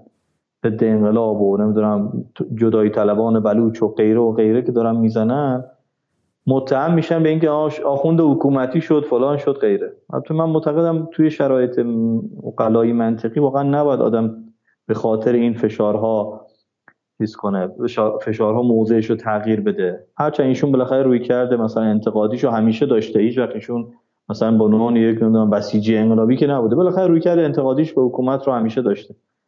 ولی نوع تعاملات کم توجهی ها و غیره به نظر من کمک کرده به این که یه مقدار فضا هم رادیکال بشه یا ایشون بره به سمت اینکه ناامیدی رو داره الان به طور گسترده یعنی ایشون الان دیگه تو خطبه اخیرش به شدت خطبه های ناامید کننده است. یعنی من اگه یه جوان بلوچ باشم که اینجا زندگی می‌کنم با شنیدن خطبه ایشون به شدت احساس ناامیدی بنبست پایان راه هیچ راه دیگه وجود نداره. به ما قرار نیست کسی توجهی بکنه می‌کنم. خب باید از اون طرف حکومت حواسش به این مسئله باشه نباید بذاره که حس اقلیت و محرومیت افزایش پیدا کنه. من اصلا منظورم این نیست که مثلا برن باج بدن نمی‌دونم معامله بکنن از این تیپ اتفاقات بیفته. من مثلا اینه که توی کش استان مذهبی که در همه کش استان های کشور مثلا موج مثلا بحث بدهجابی و خیر را میفته غیر از اینجا.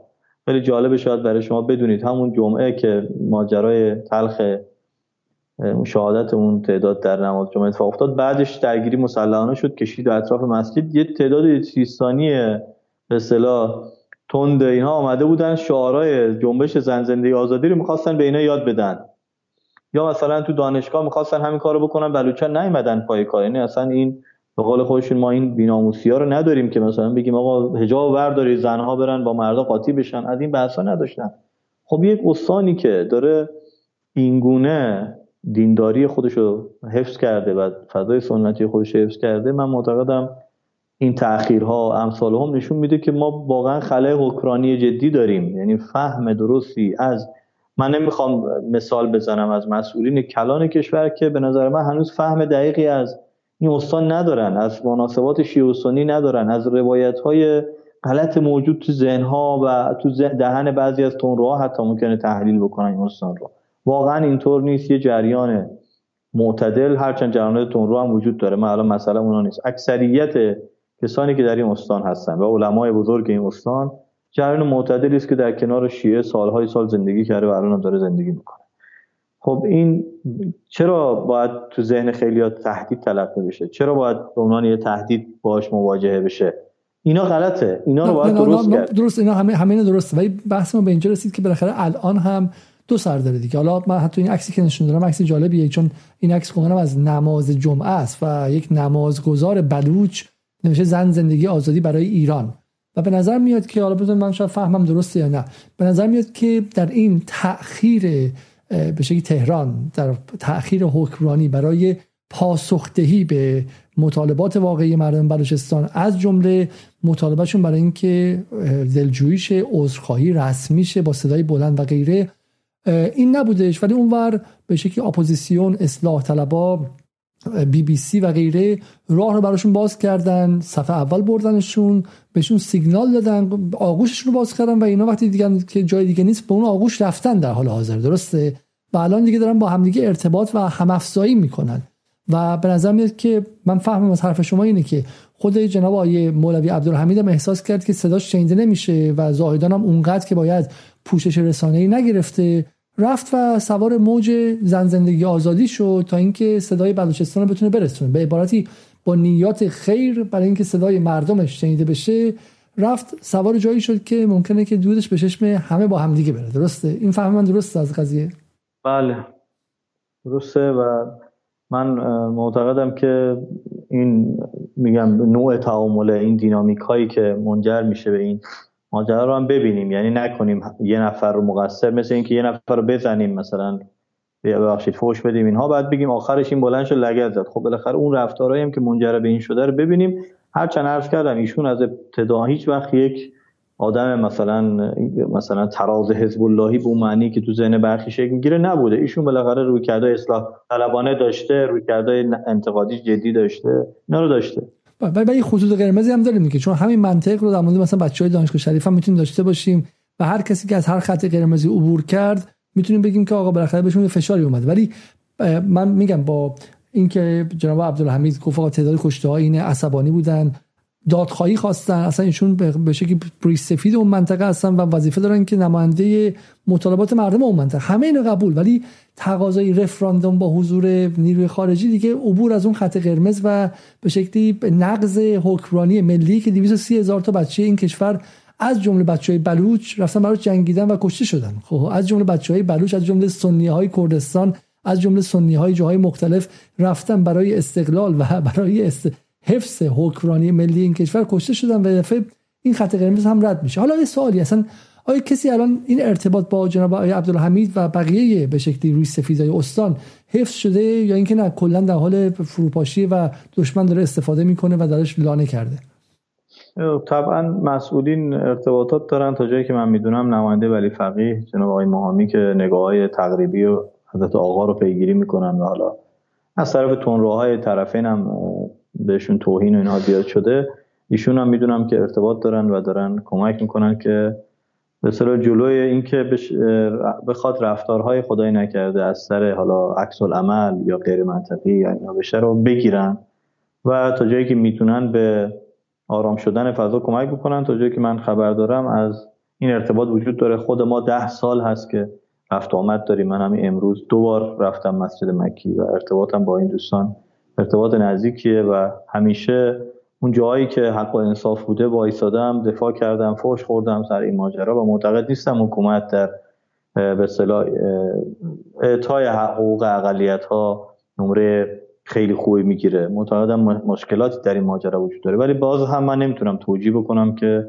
اینها دلیل این بشه که بیاد مثلا بحث رفراندوم با حضور خارجی ها مطرح بشه در کشوری که خب اینقدر به قول شما ما هزینه دادیم. خود آقای عبدالحمید می‌دونه که مثلا فرض گفته میشه نوجوانترین شهید ایران جنگ تحمیلی ایران و عراق سبیل اخلاقی نوجوان 11 ساله بلوچه.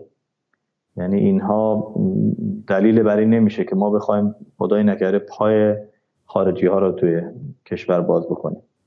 آیه کمدی یه بخشی از این کامنت ها رو دیدید شما و دو قسمت داشت دیگه. یکی اینکه یارگیری سنگین اینترنشنال بی بی سی. یعنی به این شکل اتفاق میفته من منطق قضیه اینه. یک اتفاقی در سیستان بلوچستان میفته به هر علتی این ما بهش دیر می‌رسیم. فارس روش خبر دیر میره. تصنیم روش خبر دیر میره. صدا روش خبر دیر میره. اونور اینترنشنال بی بی سی بلندگوی راست و دروغ این اتفاقات میشن و این شهروند عادی زاهدانی هم احساس می‌کنه که خب صدا سیما که صدای من منعکس نمی‌کنه اونور بی بی سی داره منعکس می‌کنه. خب من میرم سمت اون. و یواش یواش هم این مکانیزم دیگه.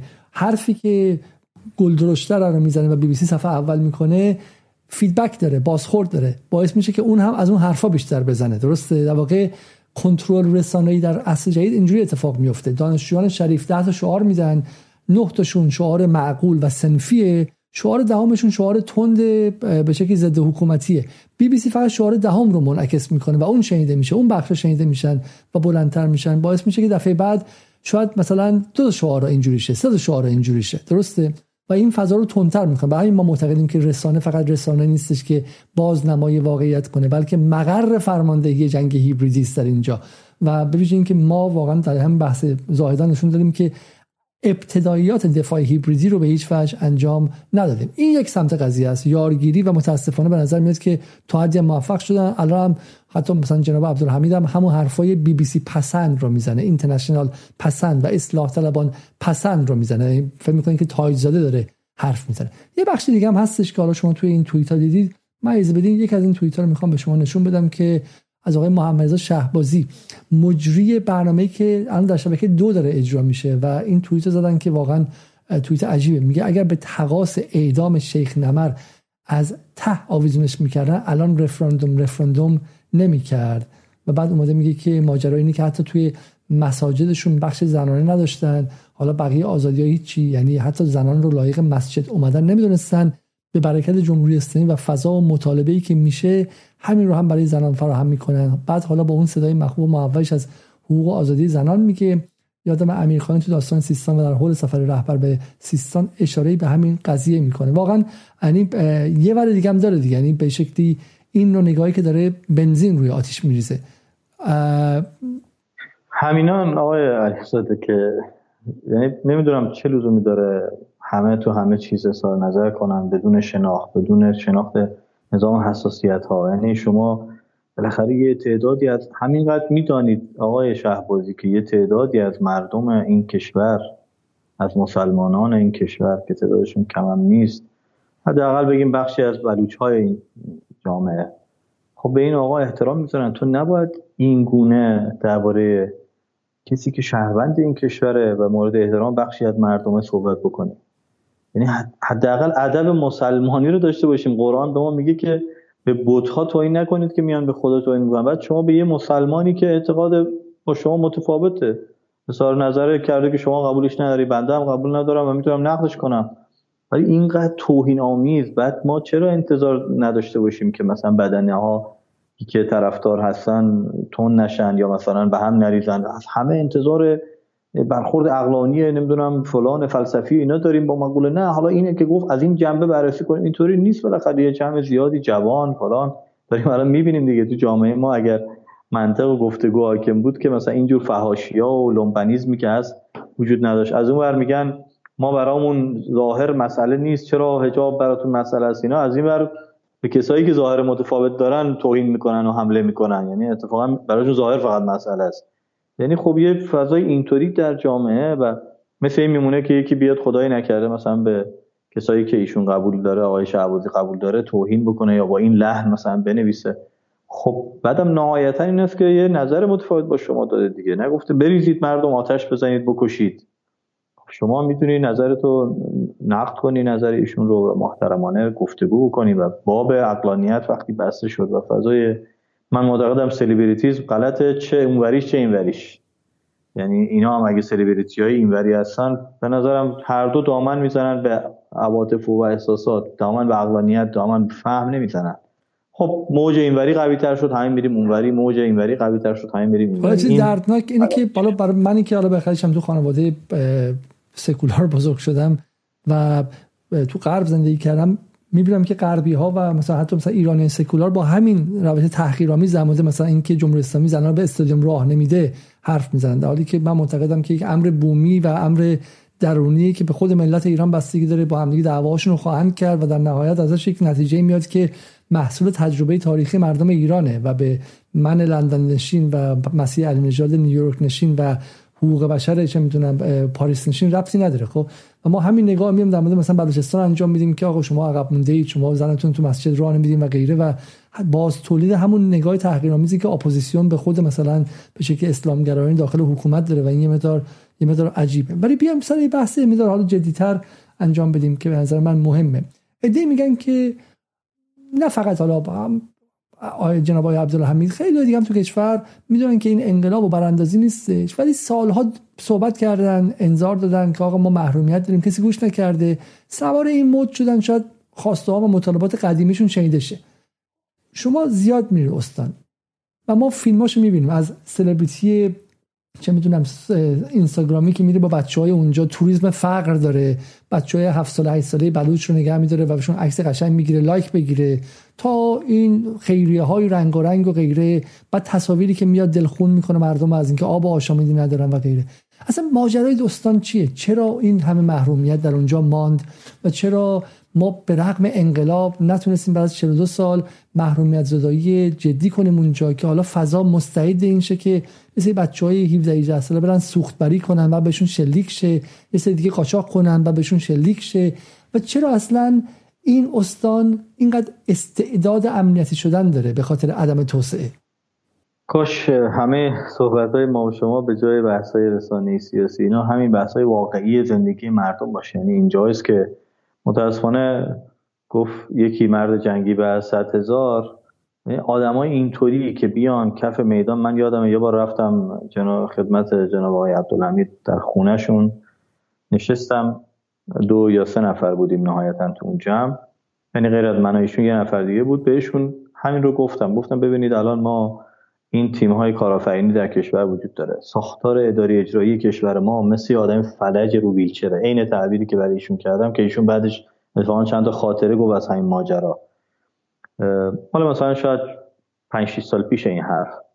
و گفتم ببینید ساختار اداری اجرایی کشور ما فشله ساختار کارمندیه این نمی‌تونه بدوه هی ما میگیم بدو. نه اینکه نخواد واقعا رو ویلچر دیگه چه کارش کنیم؟ نمی‌تونه بدوه ما با این نمی‌تونیم همه مسائل استان رو برطرف کنیم. بیاییم یه نفس جدیدی بدمیم در استان. تیمای جوان کارآفرین و هنرمند خوبی وجود دارن. شما هم که ماشاءالله استان جوان هستید پر از استعداد و دو سه تا از کارهایی که خود ما و دوستانمون کرده بودیم من به ایشون توضیح دادم. تو مسئله علوفه و دام و به اصطلاح بحث صنایع تبدیلی مربوط به خرما و غیره و اینا رو چند تا رو مثال زدم. و گفتم بیایید مثلا ولی خب شما گروه های مرجع این استان علما هستن بزرگ مردم برایشون احترام قائلن. اما علما فقط دغدغه های دینی مذهبی اینا دارن. در حوزه اجتماعی سیاسی اقتصادی که می‌رسه فقط مطالبه می‌کنن. یعنی هیچ کار دیگه ایجابی جنبش اجتماعی با انداختن مردم تشویق مردم به اینا خیلی خیلی خیلی کمه. و خب نتیجه خاصی هم نگرفتم. خب باز ایشون هم بالاخره مسئله ها و دغدغه های سیاسی مذهبی خودشو داشت. این استان به شدت ظرفیت داره و از اون به شدت کمکاری شده به دلیل مسائل مختلف. یعنی متاسفانه صدا و سیما هم در این ماجرا کوتاهی کرده. صدا و سیما استان که دیگه اصلا دربارش حرف نمی‌زنه مثلا تو این ماجرا که تو ابتدا سریع ادبیاتی که آقا نمی‌دونم شورشی ها هستن نیروهای خارجی هم جیش عدل از فلان است جیش ظلم است از این حرفا و اصلا بدونی که بخوان مثلا مواجهه منطقی بکنن با ماجرا. ولی توی این ماجرا ما تصویری که داریم از استان می‌بینیم تصویر فقر ناامنی قاچاق این بحث هست خب استانی که این همه ظرفیت داری استان بزرگ من زمینی بارها و بارها کل استان رفتم. با تاکسی شهر به شهر روستاها شاید از شمال استان تا جنوب استان شما بخواید با ماشین برید شاید مثلا دوازده ساعت طول بکشه. یعنی یه کشور برای خودش این استان. ظرفیت های مختلف داره. از یه طرف مرز داره که این مرز می‌تونست فرصت باشه. الان یه هزینه درآمد سنگینی بخشی از استان از مرز دارن. یعنی پس می‌تونه فرصت باشه نه تهدید نه فقط ناام جلوه دادن به خاطر این مرز. یعنی پس میشب می‌شده و می‌شود. به این استان نگاه جدیتری داشت. اما به دلیل اینکه عرض کردم یه عده قلیلی که شاید به اندازه انگشتان دو تا دست نباشن در طرفین ماجرا نونشون در اینه که این استان فضای ناامن و اینا داشته باشه یه برند ناامنی داشته باشه. برخوردهای اصولی هم نشده با این فضا. سلبریتی بیاد یه عکس به قول شما موزه‌ای توریستی بگیره بره. ولی خب این کارا اصلا هیچ اثری نداره که اثر سو داره. من یادمه که چند سال پیش به منطقه راست که رفته بودیم یکی از دوستان ما که با یکی از خیریه های تهران مرتبط بود می‌گفت که به ما این خیریه کفش و اینا فرستاد. رفتیم توی روستا کفش توضیح کردیم. بعد فرداش خواستیم بریم چیز دیگه ببریم. دیدیم تمام اون بچه ها بالخ آمدن بعد میگه ازشون پرسیدم گفتم که خب چی شد؟ چرا اینطوری؟ گفتن هیچی دیگه. گفتم من دیروزی هستم. گفتن آها ما فکر کردیم دوباره می‌خواید کفش توضیح کنی؟ گفتیم بدون کفش بیام یعنی برخوردهای خیریه‌ای غلط با مردم. و خب خیلی حرف توی این حوزه میشه زد. مسئله مرز مسئله توسعه نرفتگیش مسئله اینکه برند تونروی مذهبی ایجاد بکنیم برای این فضاها و هی انگ اینطوری بزنیم. امثال این دوستی که توی چه خوندیم و شناختی ندارن هی بیان پروموت فضاهای تونروی مذهبی و دکانهای مذهبی بسازن. خب معلومه که سرمایه گذار نمیاد توی استانی که برند ناامنی و نمی‌دونم درگیری و غیره باشه کار سرمایه خب گذاری همین الان هم تو همین اتفاقات اول اتفاقات تو چابهار آتش زدن اون ساختمان جدید به شکلی کریدور به شکل ایران و روسیه و هند و اینها بود دیگه درست راه ابریشم و غیره. بالاخره خود کسایی هم نظر در داخل استان بعدشون نمیاد که این ناامنیه رو تشدید کنن. و یه جمله شما بگم که به نظرم از حیث ژئوپلیتیکی مهمه و این این اون نقطه است که من معتقدم حتی اتفاقات اخیر رو میشه مستقیم به این مقوله ربط داد. این چون ما اینو فهمیدیم که غربی ها برای اینکه سود اقتصادی بکنن هر کاری می‌کنن و براشون مهمترین مسئله اینه. الان زمزمه های این که چین بیاد چون ببینید 6 7 سال این حرفا رو حالا توی فضای رسانه شاید خیلی جرئت نکنم بزنم. من میگم 6 7 سال چابه ها رو دست هند دادند. و این اشتباه بزرگ رو انجام دادن و هند چابهار رو گرفت که اتفاقا رشد نکنه. کریدور ارتباط چین به اروپا از زمین دو سه تا بیشتر نیست. یکیش از شمال ما میگذره یکیش از افغانستان میگذره یکیش از پاکستان که تر سیپک است. و اگر جمهوری اسلامی می‌خواد در جایگزین برجام به ثروتی که در چین روسیه و غیره وجود داره متصل بشه باید بتونه این کریدور رو فعال بکنه. که حالا چند روز پیش رهبری هم بهش اشاره کرد. الان هنوز ما یعنی هند آمد چابه رو دستش گرفت ریل رو دستش گرفت اینا همه رو با تاخیر انجام داد. الان چینی آمدن دارن جبران می‌کنن این مسیر رو. من معتقدم ناام جلوه دادن این استان فقط و فقط باز به نفع آمریکایی است. همونطور که در دوره افغانستان اون تحلیل رو داشتیم. الان افغانستان برخی مشکلات با پاکستان برخورده می‌خواد که راه ارتباطیش از زمین از طریق ایران به دریا وصل بشه. بیاد به بندر چابهار وصل بشه. ما هنوز ریل به اصطلاح زاهدان چابهارمون تکمیل نشده که البته داره انجام میشه ولی تکمیل نشده. جاده هامون تو این مسیر جاده های خوبی نیست که البته داره الان دوبانده میشه و داره جدیتر انجام میشه.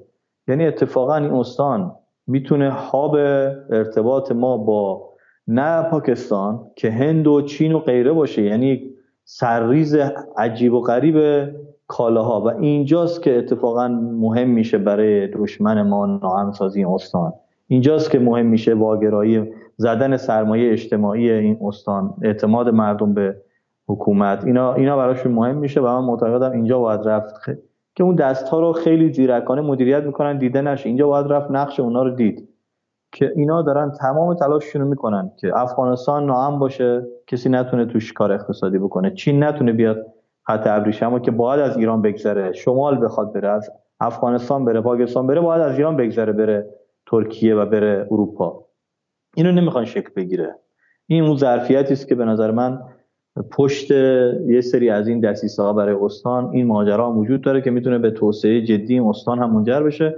امیدوارم حداقل مسئولین کشور اینو بفهمن. بعضی ها تئوریشون تقابل با پاکستانه و این تئوری آمریکاییه به نظر من.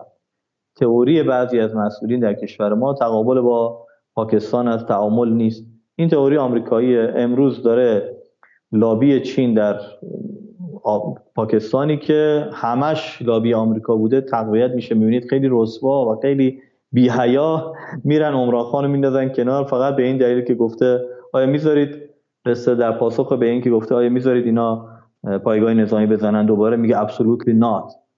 در این این خیلی رسم رسوا و رسما میندازنش کنار و احتمالا ممکنه مثلا مثل این تروری که می‌خواستن بکننش بکشنش که اصلا نتونم سال بعد دوباره بیاد رو کار. یعنی این ماجرا برای آمریکایی‌ها به شدت ناموسی و حیاتی است و از این به بعد به نظر من باید بیش از این آماده باشیم که این گسلهای ما رو فعال بکنن. و گرفتن فرصت از دشمن من یه جایی خطا کردم بیام اعلام کنم اینجا خطا کردم. به جاش هزاران فرصت رو از دشمن می‌گیرم با وقتی یه کاری که خطا کردم و اعلام می‌کنم. یعنی من نمی‌دونم چرا بعضیا ناراحت بودن از این ماجرا که چرا اعلام کردن که خطا کردن خب شما چی با چی مقایسه می‌کنید؟ می‌خوایم چقدر کشته بدیم؟ چقدر درگیری در این استان داشته باشیم؟ چقدر ناامنی داشته باشیم؟ یعنی اگه یه ذره منطقی تحلیلش بکنیم متوجه میشیم که اتفاقا اگه خطا کردیم باید بگیم. اگه جای محرومیت هست باید جبرانش بکنیم باید حلش بکنیم. چون اون می‌تونه نقطه گسل ورود دشمن باشه اتفاقا. نکته جالبیه. من حالا فهم خودم از این حرفا بزنم. اینه که به نظر میاد که همون نگاهی که ما در این سالها باش درگیر بودیم دو تا نگاه بوده. یه نگاهی بوده که همین به دنبال من من من و هویت من و من شیعه و حالا همه حذفشن همه حذفشن و غیره بوده. یه نگاه هم که نگاه در واقع به شکلی سردار سلیمانی بود و خدای خامنه ای که که میگه دشمن اون وره و من با سنی در حماس کار می‌کنم من با علوی در سوریه کار می‌کنم من با ارتودکس مسیحی در مسکو کار می‌کنم من با سوسیالیست در ونزوئلا و کاراکاس کار می‌کنم. خب چون دشمن مشترک اونجاست و اتحاد حول این مسئله میچرخه. همون سخنرانی نظام خیلی کلیدی و استراتژیک های خامنی بعد از شهادت سردار سلیمانی این بود دیگه که هر کسی در این منطقه که دو تا اصل ما رو یکی خروج امپریالیسم از این منطقه و دومی لزوم اعاده فلسطین به همه مردم اون سرزمین میپذیره در کنار ما و برادر ما و خواهر ماست و, ما هیچ گونه افتراقی باش نداریم. افتراقات مذهبی و به شکلی ملیتی و غیره رو به شکلی استعمار داره به ما تحمیل می‌کنه. ما می‌خوایم این منطقه متعلق به مردم این منطقه باشه. برای همین شیعه سنی نداره این نکته هم دقیقا شما همینجا میگی. میگی اگه با این نگاه باشیم تو این منطقه و بدونیم که این اهمیت این منطقه چیست و امنیت این منطقه امنیت امنیت سیستان بلوچستان. امنیت کل ایران و امنیت کل منطقه و به شکل عقب راندن آمریکا از این منطقه است و اجازه شکلی و نوز گرفتن و تثبیت شدن نظم جدید جهانی. چون دقیقا جایی اتفاق افتاده که کریدور اتفاق افتاده. حالا من امیدوارم که این فهم رو هم دوستانی مثل شما در داخل به شکل نیروهای داخل کشور داشته باشن. همین که خود امثال جناب عبدالحمید داشته باشن بدونن که فقط بحث به شکلی گرفتن چند امتیاز کوچک و سهم گرفتن برای مردم نیست. اگر این اتفاقات بیفته سهم همه مردم ایران و کی که به قول معروف اقتصاد کل منطقه بزرگتر خواهد شد اگر به جایی مثل چابهار بتونه آغازگر اون کریدور باشه. این مثلا خیلی خیلی نکته مهمیه که که ما این قضیه رو دیدیم. حالا من فقط برای اینکه یه خورده بحث رو به شما نشون بدم که در کجا هستش خیلی شاید جالب باشه برای شما که ببینید که به قول معروف بی بی سی و اینترنشنال چه کار سنگینی در این مدت کردن و سطح به شکلی اخباری که ما اومد واقعا باور نکرده من بی بی سی رو انتخاب کردم بین بین 15 سپتامبر یعنی 25 شهریور تا امروز و ببینید که در همین چهار هفته تعداد خبرهایی که اومد جمعه خونین زاهدان مولوی عبدالحمید حمله مسلحانه دروغ است. حالا بی بی سی عربی که خبر خودشو داره رفراندوم بگذارید. یعنی همین مرتب در این آتش بدمم و این قضیه رو بزرگ کنم و و, و بیش از گمانم حدودا 100 خبر خوب در این مدت خب حداقل اومده. حالا شاید بیشترم باشه اینجا متوجه میشیم. و تعداد خیلی خیلی خیلی زیادی. اونور ایران اینترنشنال شما ببینید خب همزمان با چلوم کشتار زاهدان و, و مرتب این انگار بهشون یک هدیه بهشتی اومده بود از اینکه دعوا رو بتونن در این استان پر به شکلی مستعد درگیری مثلا بالا ببرن و غیره. حالا من اینجا می‌خوام یک توضیح شما به ما بدید و دیگه بعدش هم چند تا سوالای دوستان رو بخونیم و بحث رو تموم کنیم. بحث تجزیه شما یه نکته در بین حرفاتون زدین گفتین که جیش العدل در کار نبود جیش الظلم اینو در کار نبود. ولی بالاخره اون ماشینی که اومد رو گفتن بالا خود جیش العدل بوده و جیش العدل مسئولیت پذیرفت. خب آیا شما حالا از اونور دیگه خیلی نمیرید. آیا شما دیگه خیلی به شکلی وجود نیروهای تروریستی که ارتباطشون هم با غرب مهرس شده و اسنادش در اومده. آیا شما اون رو خیلی نادیده نمی‌گیرید در استان؟ نایده نمی‌گیرم و اتفاقا معتقدم که نقش اینا کاملا کاملا جاسوسی و امنیتیه. یعنی اصلا خودجوش نیست و این واضح شده. اما معتقدم که موقع اینا امکان تحرک دارن؟ چون ببین اینا عملیات کردن دیگه تو این سالها خیلی عملیات کردن. یه سری عملیاتاشون هیچ موجی ایجاد نکرده تو منطقه. کی می‌تونه این عملیاتش موج ایجاد کنه؟ مثلا تو ماجرای خاش خیلی مشکوکه و فیلم هایی هم وجود داره که نشون میده اصلا مردم وسط جمعیت یهو میافتن و تیر خوردن و اینها و هیچ بعید نیست. الان پروژه کشتی سازی خیلی بدون به عهده گرفتن مسئولیت مثلا توسط اینها در حال اجرا باشه. ولی بحث این است که موقعی که ما بتونیم ما چه خطا می‌کنیم چه سوتی میدیم چه اشتباه انجام میدیم چه ظرفیت واگرایی رو مهیا می‌کنیم اینا می‌تونه تجول کنه. و الله خب این وجود داشته و داره. مگه شما می‌تونید به این راحتی بگید؟ دیگه کلا نخواهد بود. هستن. تا آدمی که آمریکایی هستن اینا هم هستن. این گروه نبود یه گروه دیگه. من قبلا عبدالمالک که بود این بود. یه تیم دیگه میاد دوباره با یه هویت جدید باز طراحی میشه ولی باز دوباره پشتش همونا هستن. چرا عملیات های دیگه ای که کردن منجر به موج و درگیری اجتماعی و غیره نشد؟ تو این شرایط که ما اشتباهاتی انجام میدیم یا مسلها بهش توجه نمیشه بعد بینی ها اینها که خب رهبری بارها و بارها تذکر داده که الان دیگه داره از واقعا حوصله خارج میشه دیگه. میگه من یه بار گفتشون چند وقت من صد بار گفتم بعضیا نمی‌فهمن. درباره همین تون روی ها یا مثلا گفتن آقا شیعه دعوا درست کن سنی دعوا درست کن. خب این یه اصلا خب میان روی این گساله وای میستن و دارن هی کار می‌کنن و ولم هستن. یعنی طرف یه آدم تونرویی است که تو صفحه شخصیش دائما داره توهین می‌کنه. دائما. بعد راش میدن بیاد این استان بره مثلا حرف بزنه سخنرانی کنه. اصلا چرا آخه؟ اینا چرا باید باشه؟ اصلا اینا باید ممنون ورود باشن. بره یه قبرستونی برای خودش اون روزهاشو بخونه. ولی اینجا که استان حساسیه اینجایی که مردم حساسن شما دیدید این خاطره خیلی خاطره تکان دهنده است که خب بالاخره یعنی در تاریخی که شیعه روایت می‌کنه انتقادات جدی به معاویه وجود داره. و امام یک توی یکی از سخنرانیشون یه اشاره می‌کنن یه تنهی می‌زنن. آقا میرن بهشون میگن آقا من توی منطقه زندگی کردم اینها برای اصحاب پیغمبر هر کس که باشه احترام قائلن به خاطر عدالت صحابه و میگن بعد از اون دیگه امام هیچی نگفت. یعنی در این اینکه فهمش از تاریخ اسلام متفاوت است با یک سنی ولی مراعات می‌کنه. تنه نمی‌زنه توهین نمی‌کنه به هیچ وجه. این اینا رو مراعات می‌کنه. چرا؟ چون می‌دونه که یه مسئله بزرگتری وجود داره. می‌دونه که رو چه گسلی دشمن فعال میشه. من اصطلاح معتقدم که اینا رو که باید دید. ولی کار اجتماعی و رسانه‌ای آیا علیزاده کار امنیتی نیست. اونی که کارش امنیتیه بره کار امنیتی خودشو بکنه وظیفه‌شو انجام بده این گروه کار رو رصد کنه چیز کنه. اون جایی که می‌خواد بیاد رو زخم بشینه اون اون وظیفه من و شماست. وظیفه آدمایی است که مسئولیت اقتصادی فرنگی اجتماعی دارن.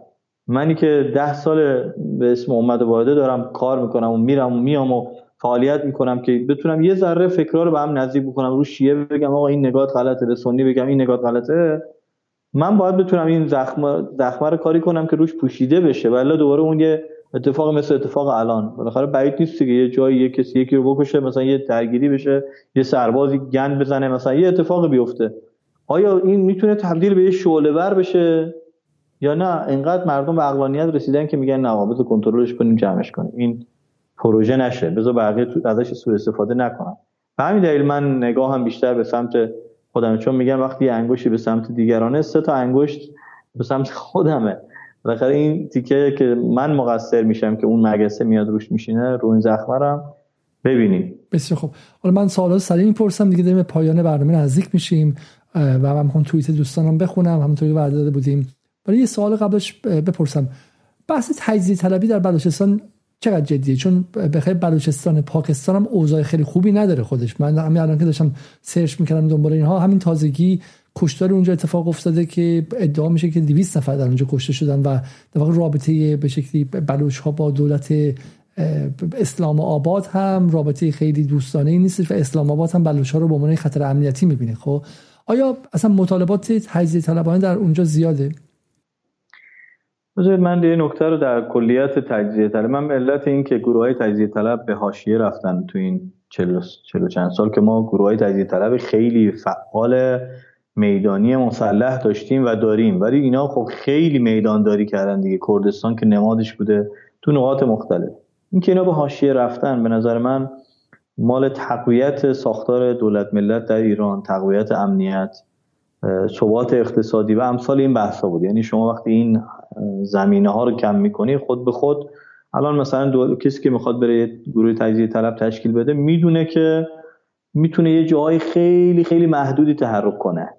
چون به امنیتی نه مردم ازش استقبال می‌کنن نه اقلیت ازش استقبال می‌کنن نه حکومت انقدر اقتدار پیدا کرده که نمی‌تونه کاری بکنه. میشه یه گروه فری گوشه که دلار بگیره از آمریکایی‌ها.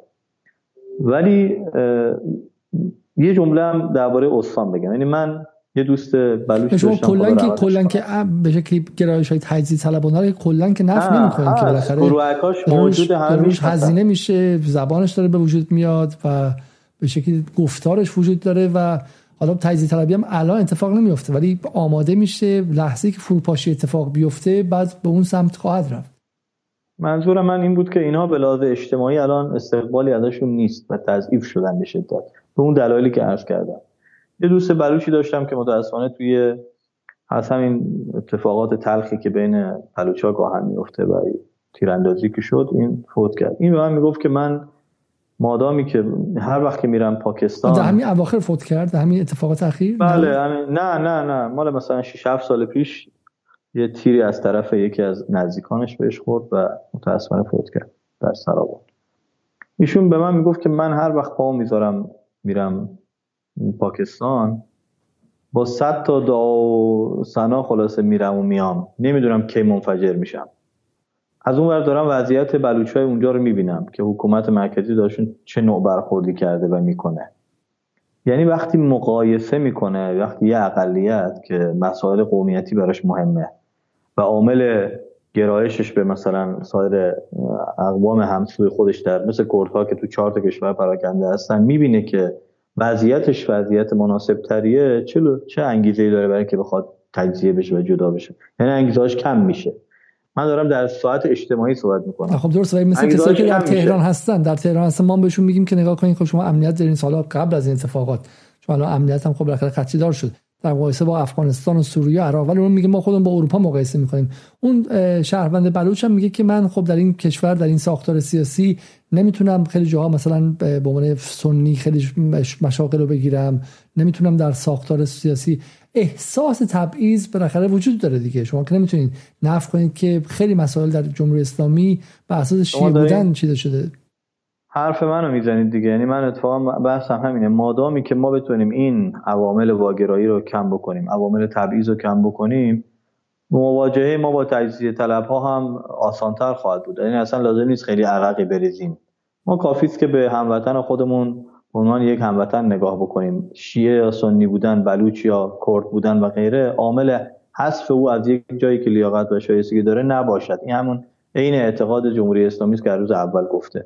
به میزانی که مدیران باورمند به این اعتقاد زیاد بشن و به کار بگیرن افراد شایسته رو از اقوام خب شما تجدید طلبی رو هم کم می‌کنی. طرف داره اینجا زندگیشو می‌کنه مسئله نداره و مسئله یه امر نسبیه. یعنی تو ذهن اون آدم هی میکارن که نه باز یه چیز بالاتر. ولی این آدم های اینجوری که میشه واقعی داره. بحران های اینجوری که میشه باعث میشه چون بسیار از آدم های توانمند باورمند هوشمند در اون استان الان برن سمت مثلا مقابل حکومت بیستن و بعد خب مسلما به شکلی آوردن اینها در ساحت سیاسی آدم سختتر و سختتر میشه دیگه. یعنی امنی الان استان امنیتی شده متاسفانه. درسته؟ مثل خیلی ساعت های دیگه دانشگاه امنیتی شده. چه می‌دونم با کردستان امنیتی شده. مسائل متفاوتی امنیتی شده و حالا همه اینها باعث میشه که کسایی مثل شما برای که دنبال حل و فصل مسئله هستن و دنبال میانجیگری هستن دنبال آشتی دادن هستن کارشون سختتر شده دیگه. الان بین علیرضا کمیدی و اون کسایی که نگاه امنیت اندیش دارن و به شکلی الان و همه چی مشکوک هستن اونها دست بالا رو خواهند داشت در 6 ماه یک سال دو سال آینده درباره استان دیگه. درسته؟ خب حالا ما تعدادی از این کامنت رو بخونیم و به عبارتی بحث رو بحث رو اینجا دیگه تموم کنیم. همونطوری که وعده داده بودیم آقای لاهوت ناسوتی حالا اسم واقعیشون هست یا میگن چقدر فقر و مشکلات اقتصادی مردم عزیز بلوچستان در این آرامی دخیله و آیا این فقر و عدم توسعه ناشی از ناکارآمدی دولت مرکزی چقدر جریان های تکفیری از لحاظ عقیدتی در این ناحیه نفوذ دارن که حالا بخشش رو جواب دادید؟ فقط اون سوال آخر به اون جواب بدید. آیا جریان های تکفیری هم در این منطقه نفوذ دارن. آیا مثل مثلا سوریه و اینا عربستان تلویزیون های خاصی برای اون منطقه گذاشته؟ آیا به شکلی ماهواره های خاصی دارن؟ ما اکثریت جریان اهل سنت که متأثر از فکر دیوبند هست تکفیری نیست و اتفاقا علیه تکفیره. ولی یه جریاناتی متاسفانه که حالا تو منطقه به اسم سلفی مینامندشون ایجاد شده که تفکراتش می‌تونه تفکرات خطرناکی باشه. اینا سراحتا تکفیری نیستن. حرف از تکفیر شیعه به صورت سریح نمی‌زنن. ولی زمینه های فکری داره که حالا اینجا دیگه بحث تخصصی میشه من واردش نمیشم. زمینه های فکری در اینا وجود داره که اتفاقا خود علمای منطقه هم شروع به نقد جدی اینا کردن چون این جریانات اصطلاح مخالف جریانات علمایی خود همین منطقه هم هستن. این این رخنه عقیدتی به معنا در سالهای اخیر یعنی پدیده جدیدی هم هست. شاید تو 7 سال اخیر ایجاد شده. ایجاد شده که می‌تونه بعدا تبدیل به یه خطر هم بشه. ولی جریان اکثریت و همه علمای بزرگ این منطقه تابع فکر مخالف فکر تکفیری هم و تابع فکر معتدل هم. بسیار خب یک سی کم داره میگه که جدال جدال طرح تقسیم سیستان بلوچستان و چهار استان سیستان سرحد بلوچستان و مکران چقدر پیشرفت داشته؟ مزایا و معایب این طرح چی؟ حالا خیلی به این برنامه امشب مربوط نمیشه ولی اگه خواستین توضیح بدید. به دلیل همون دو قطبی هایی که عرض کردم وجود داره و تحریک شده این طرح فعلا زمینه اجتماعی تحقق نداره. نه اینکه این اتفاقا شما هر کسی بیاد اون استان نگاه بکنه به این جغرافی های گسترده پر از مشکل به این نتیجه می‌رسه که باید مثلا این استان به سه چهار پنج شیش مثلا استان تبدیل بشه. ولی یعنی به لحاظ اقتصادی فنی مدیریتی ولی موقع این اتفاق ممکنه بیفته که این فضاهای دوگانه رو ما دامن نزده باشیم. بعضی از تونروها دامن نزده باشن. و بعد این احساس نکنه که ما می‌خوایم یه سهمی از او بگیریم. اتفاقا تو موقعی که شما می‌خوای یه سهمی بهش بدی یه پول بیشتری بهش بدی یه امکانات بیشتری تخصیص پیدا می‌کنه وقتی حجم استان چند تا میشه و کوچکتر میشه. این دقیقا تلقی برعکس میشه. تلقی میشه که می‌خوان ما رو حذف بکنن. تلقی میشه که بلوچ رو یا سیستانی رو دارن حذف می‌کنن. لذا مقاومت اجتماعی در مقابلش صورت می‌گیره. اگر بزرگان استان توجیه بشن سر این ماجرا مردم توجیه بشن این یکی از اون طرحهایی است که شاید بتونه کمک کنه به رونق اقتصادی این استان. بسیار خب حالا یک سوالات دیگه هم دارم من. ولی قبلش می‌خواستم یک توضیح به من بدید درباره بحث خدا نور به شکل خدا نور و اینکه چگونه دارن از این قضیه به عنوان یک شهیدسازی استفاده می‌کنن و استفاده عظیمی که رسانه های خارج کشور در مورد قضیه داشتن. از صبح حالا ما میان پردم آماده کردیم که می‌خوام با هم دیگه ببینیم. ولی از صبح فضای مجازی کلا تحت تاثیر این قضیه بوده. تصاویر رقصش رو گذاشتن تصاویر خیلی به شکلی احساسی گذاشتن که آدم فکر کنه که جمهوری اسلامی یک دولت قصیر و قلبی که اومده یک آدمی رو به اون شکل غیر انسانی شکنجه کرده به میله زده. من خدا امروز خبر که خوندم فکر کردم که خب چه توقعی داریم که مثلا اینا مثلا پرچم ایران رو آتیش نزنن؟ وقتی که میله پرچم ایران داره استفاده میشه برای اینکه مثلا یه آدمو قپونی بزنن. بعد متوجه شدم مثلا داستان چیز دیگه ای بوده و قصه قصه به شکلی ساخته شده و نادرستی بوده. داستان خدا نور شما الان زاهدان هستین؟ چیه؟ و خود مردم چی میگن؟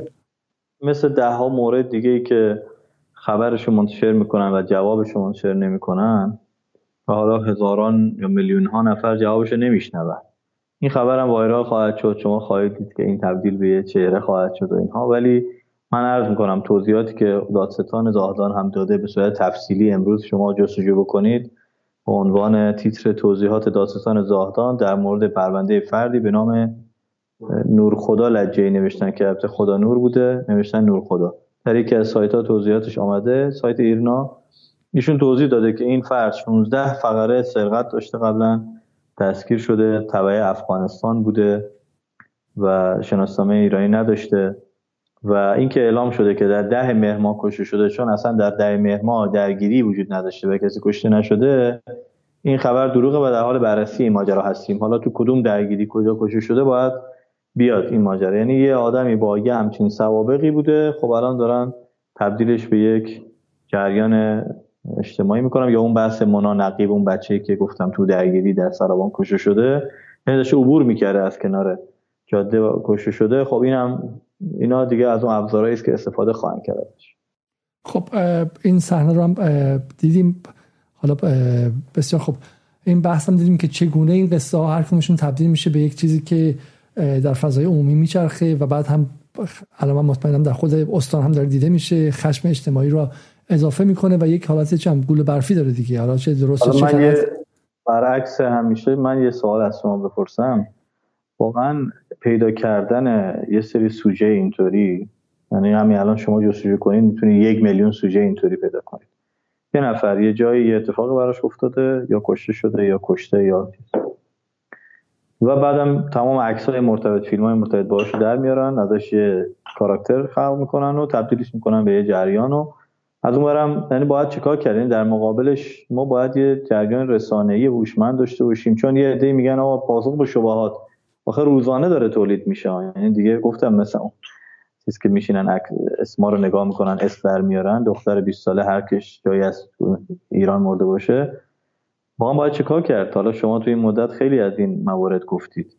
دستش هم نمی‌رسه. یعنی مثلا شما تو یک دو تا سایت می‌زنید اون تو دو هزار تا سیستم خودش وایرالش می‌کنه. نه نه خودش ما خیلی خوب گفتید دیگه. به نظر من نه اصلا اختلاف بین حالا قبولی که اونور امکانات خیلی زیادی داره ولی اختلاف بین آن کاری که ما می‌کنیم و آن کاری که می‌توانیم با همین امکانات بکنیم خیلی خیلی زیاده. و من فکر می‌کنم که شما شما با من آشنا هستید و می‌دونید که ما در جدال چی کار می‌کنیم و می‌دونیم که کل امکانات ما رو توی یه دونه شم کول پشتی میشه گذاشت فردا اومد و هر جای دیگه اجرا کرد و همشون چیزی که حتی بخش های فقیر در ایران هم می‌تونن بخرن و اجرا کنن. این واقعا هیچ گونه امکانات خاصی نداریم. ولی به نظر اون چیزی که اختلال به وجود میاره جنس نگاه ما به رسانه و اون پارادایم رسانه ماست. یعنی اونجایی که همین که شما خیلی دقیق گفتین گفتین که کسی کارش امنیتی بره کار امنیتی کنه کسی کارش رسانه اجتماعی کار رسانه اجتماعی کنه. خب مسلما رسانه اجتماعی هم بعد به شکلی حتی قرمزهای امنیتی رعایت کنن. خود من میگم چه روزی که سر زاهدان بچههایی که تو جدال کمک می‌کنن و تحریر ما هستن واقعا خیلیشون هر روز اومدن گفتن که ما یه کاری کنیم برای مردم. خیلی مظلوم ما می‌خوایم برنامه بذاریم. و ما احتیاط کردیم. ترسیدیم. گفتیم که نریم یه چیزی به جای اینکه درست کنیم خراب کنیم. وضعیت پیچیده ای و ما بلد نیستیم و اونجا هم نیستیم. ولی با این حال خیلی از کارهایی که میشه انجام داد رو به اسم امنیت اصلا انجام نمیدن. یعنی زیر فرش جارو می‌کنه. همین قضیه زاهدان رو آیا نمی‌شد که به شکلی صدا سیما بهش بپردازه؟ نمی‌شد که شورای تامین استان عذرخواهی کرده؟ همین رو نمی‌شد خبر اول صدا سیما گفت شب ساعت 9 دلجویی کرد و چند نفر از قربانیان رو اوورد. من میشه همیشه قربانیان کسایی باشن که فقط چه می‌دونم به رهبری و به نظام و اینا ابراز ارادت می‌خوان؟ بیا میگم آقا ما دادخواهی هم داریم دیگه. و بعد بعد از اون پیگیری روندهای دادخواهیه. یعنی اگر شما یه چیزی الان ببینید آیه کمدی عزیز.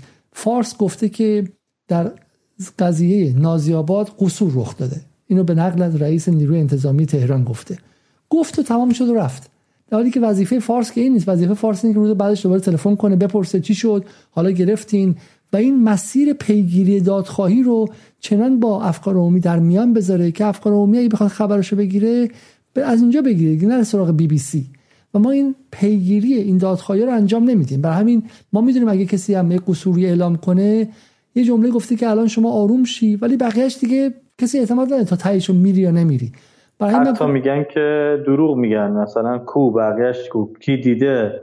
اصلا کی گفته عرض شده؟ یعنی وقتی پیگیری ما الان مثلا با آمدیم تو استان پیگیری از دادگستری اینا که آقا اعلام کنید روندش رو مردم اعلام کنید دیگه. الان به کجا رسیده بعد از دو ماه این ماجرا و از یک ماه بین این ماجرا؟ دقیقا.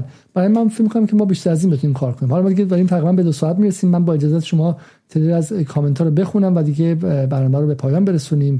یکی از کامنت ها اینه که آقای فرید صبحانی میگن لطفا منابع این اقدامات مثبتی که میگید انجام شده رو بگید که ما بتونیم رفرنس بدیم.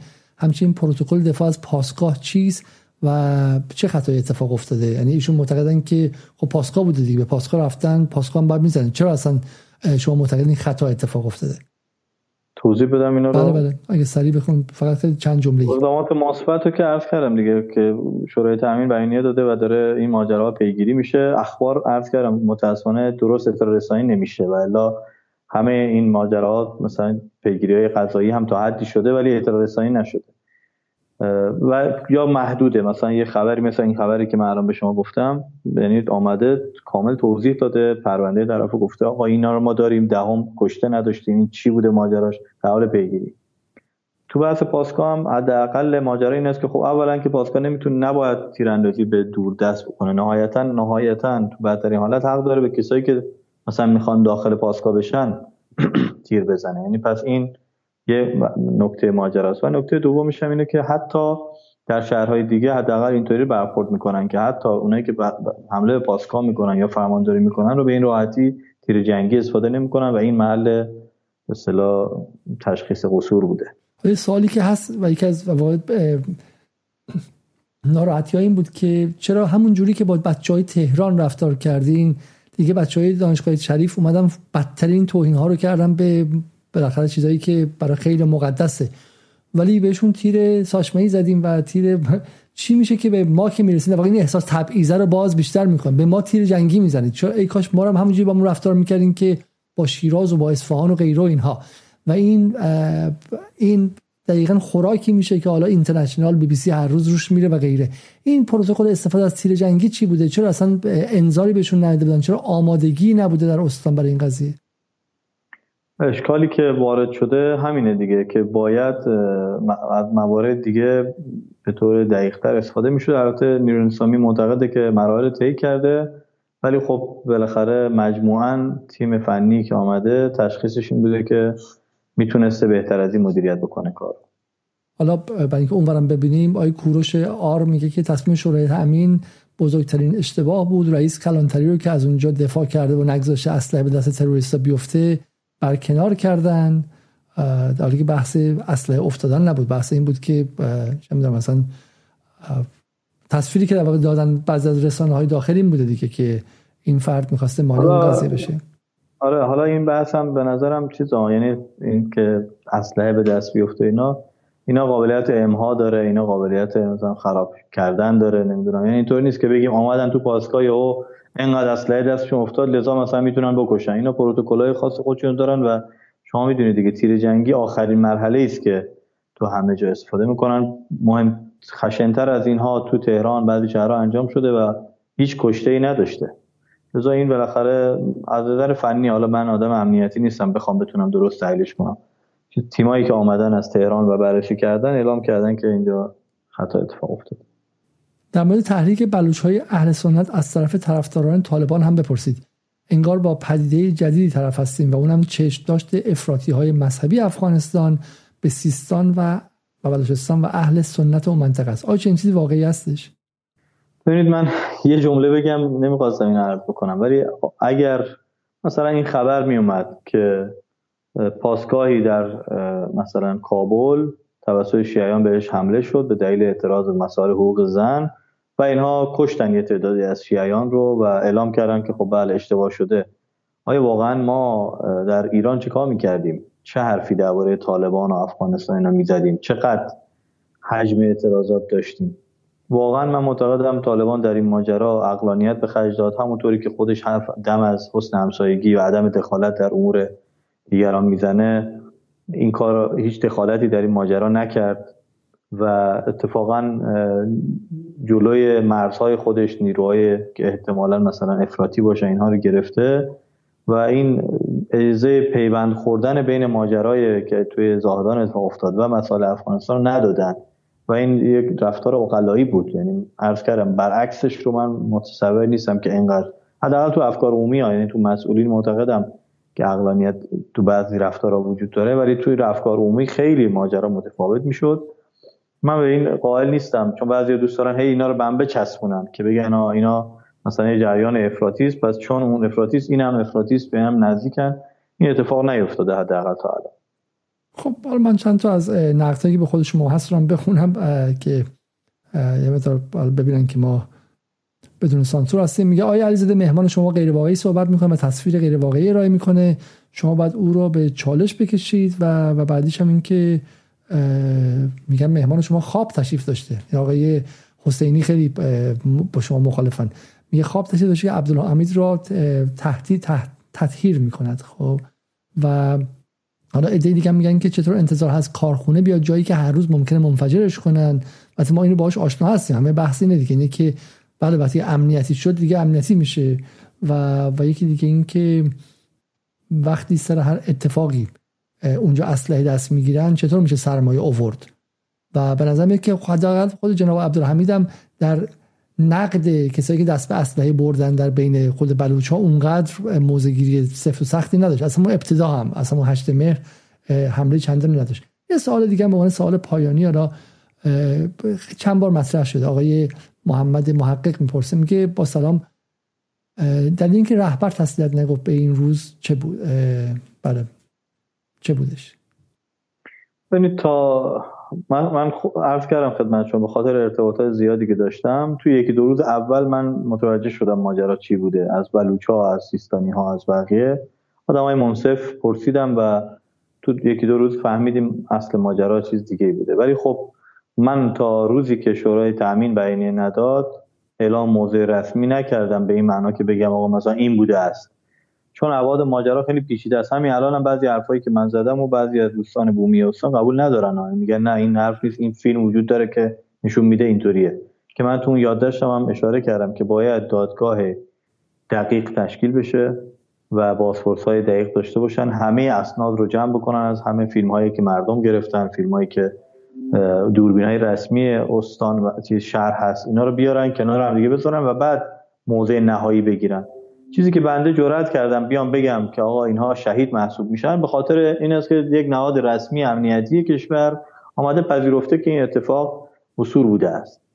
خب رهبری هم در یه ماجرایی که مشکوک هست که نمی‌تونه بیاد موضع بگیره که بگه آقا مثلا آره نه این شهدا بودن. حالا آقای عبدالحمید به هر دلیلی پیش خودش بالاخره موجه. اصلا اول گفتن نه این ظلم بوده فلان بوده. بعدم بخشی از حرف ایشون تایید شد. بخشی هم که درباره نقاط دیگه شهر و اینا بود تایید نشد. اما رهبری باید منتظر دستگاه های رسمیش باشه تا موضوع خب، الان دستگاه رسمی الان بخیر اعلام کردن دیگه.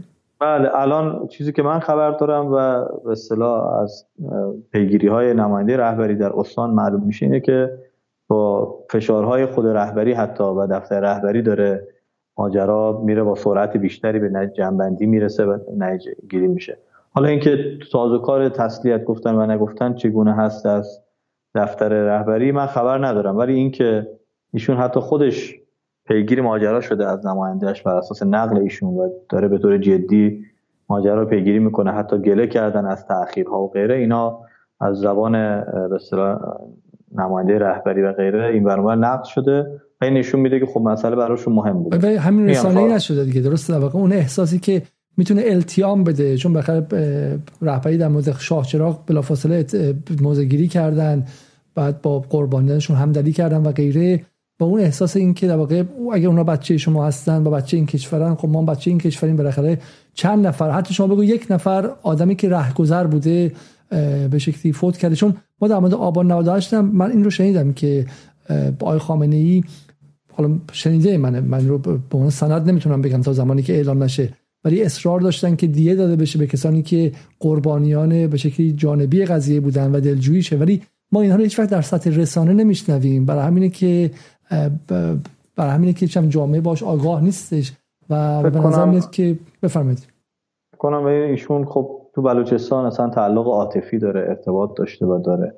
حتی آقای عبدالحمید چند سال قبل یه نامه انتقادی که نوشت ایشون نامش رو جواب داد. و تاکید کرد که جمهوری اسلامی جلوی تبعیض ها رو یعنی اعتقادی به مسئله تبعیض نداره و همین سخنرانی هم گفتن گفتن که حالا هم به بله. کردستان مردم فهیم و با باهوش و به شکلی به من همین که خودش گفت من در بلوچستان بودم. بله. حالا اولا که خب توضیح بالاخره این مسئله باید از طرف دفتر خود رهبری به نظرم اعلام بشه. چیزی که من می‌فهمم این بوده که ماجرا ابهام داره و هنوز هم محل نقاش و درگیری است. در استان هنوز بین مسئولینی که دستگاه های مختلف هستن. یه موضع در این ندارن و اسناد مختلفی رو میشه. من فکر می‌کنم بعد از ماجرای به اصطلاح اینکه یه دادگاهی بیاد همه اینا رو دقیق بررسی بکنه میشه موضع نهایی گرفت. در اینکه چند نفر از اینها مقصرن چند تاشون نبودن چند تا حمله کردن چند تا فاصله داشتن اینا اون موقع دقیق خواهد شد. اینم جواب بدین. در مورد حمله خاش یه خورده بیشتر می‌تونیم بگین. شعارهای خیلی تندی داده شد دیگه و یه دفعه فضا چون بالاخره کلا ما می‌دونیم که حالا در این شهرها اینجوری روند محافظه کارتر بوده همیشه و اون خطای قرمز خیلی مشخص بوده که کار به درگیری نرسه. یه دفعه شعارهای خیلی تندی رو ما از بی بی سی اینترنشنال شنیدیم و خب اون شعارها گفته شده اونجا دیگه. اگه میشه خود توضیح بدید اونجا چه اتفاقی افتاد؟ حالا یکی از همون نکاتی است که من معتقدم علمای بزرگ منطقه و آقای عبدالحمید باید دربارش تعمل کنن و فکر کنن. اینکه بالاخره فشار سنگینه که چند هفته گذاشته میشه در اعتراض به این ماجرا و این احساس ناامیدی جدی که عرض کردم است پیش میاد این بالاخره از جنس حاکمیتی نیست. یعنی چی؟ یعنی شما می‌دانید که اگر از یه حدی بیشتر بدنه مخاطبانتون رو ناامید کنید درگیر کنید دچار احساس خشم بکنید تبعاتی خواهد داشت رفتار اجتماعی تولید خواهد شد. فقط در حد حرف باقی نمیمونه.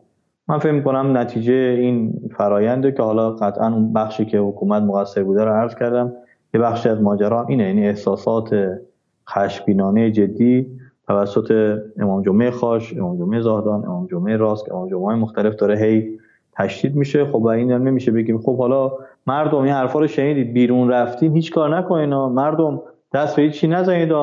من شما رو گریه انداختم. من شما رو هر حرفی زدم که مثلا خلاصه ظلم رو بفهمید چه گذشته اما برگردید خونه هاتون خب به طور طبیعی با یک انفجار کوچولو با یک جرقه کوچولو اون وسط به نظر من می‌تونه این اتفاقات تلخ تکرار بشه و شاید تو شهرهای دیگه هم بتونه این اتفاقات بیفته. من امیدوارم یه مقدار به آینده این مسیر فکر بشه. یعنی خب تهش چیه؟ یعنی قرار چه چه بده بستونی صورت بگیره تا این روند متوقف بشه. این سوال خوبی. اگه شما بخواید به عنوان آدمی که حالا به شکلی دلبستگی هم به, حالا اهل سنت در اون استان دارید به دولت آقای رئیسی یک پیشنهادی کنید. دولت بعد با به شکلی اونجا چی کنه الان و به ویژه با جناب آقای عبدالحمید چه سیاست و در پیش بگیرن؟ اصلا رفتارشون با چی باشه؟ الان سیاست الان این لحظه اگر شما اگر شما با ابراهیم رئیس می‌تونستین صحبت کنین چه تقاضایی می‌کردین ازشون برای من تقاضای اولم در این شرایط خاص حالا 4 5 تا مورد درباره کلان استان هست که میشه گفت. تقاضای اول و آخرم تو این شرایط تسریع پاسخگویی شفافسازی درباره روند پیگیری اموره یعنی به مردم این حس منتقل نشه که خب یه هفته دیگه هم گذشت و هیچ اقدامی نشد. یه هفته دیگه هم گذشت و این اتفاق نیفته. الان البته این تسریع شده. یعنی امروز رئیس ناجای استان تغییر کرده. به این راحتی شما می‌دونید کشور توی پیچیده ترین بحران ها زیر بار تغییر خیلی از مسئولین نرفته. ولی این کار رو انجام داده اینجا و اقدامات دیگه که داره انجام میده. یعنی بالاخره فرایند گرچه با تاخیر ولی شروع شده. و این, این گفته میشه که با فشار خود شخص آقای خامنه‌ای اتفاق افتاده. اینطور گفته میشه. حالا من اطلاع دقیقی از این خبر ندارم ولی اینطور نقل شده از مثلا حالا منتصبانی که به دفتر ایشون ارتباط داره. ولی فارغ از این که اصلا چی بوده یه تصمیم اوقلایی بوده که به چند دلیل گرفته شده. من معتقدم قوه قضاییه الان نقشش مهمتره. یعنی باید قوه قضاییه بیاد به مردم پاسخ بده که چه شد. در اون ماجرا مطالبه وجود داره که آقا با مقصرین برخورد کنید حق مردمی که بیگناه کشته شدن رو بدید. خب اینو باید قوه قضاییه دیگه روند پیگیریش شروع کنه یا اگه کرده بیاد توضیح بده که چه اتفاق افتاده. بسیار و پس حالا پس قوه قضاییه و همینطور هم شفافیت درباره روند اتفاقی که افتاد. و با عبدالحمید با جناب عبدالحمید باید چیکار برای اینکه من ارتباطی داره گسسته میشه رو به شکلی نگذاره از ایشون داره وارد فرایند اپوزیسیونی میشه. یعنی ایشون به نظر من اپوزیسیونی نبوده. داره وارد فرایند اپوزیسیونی میشه.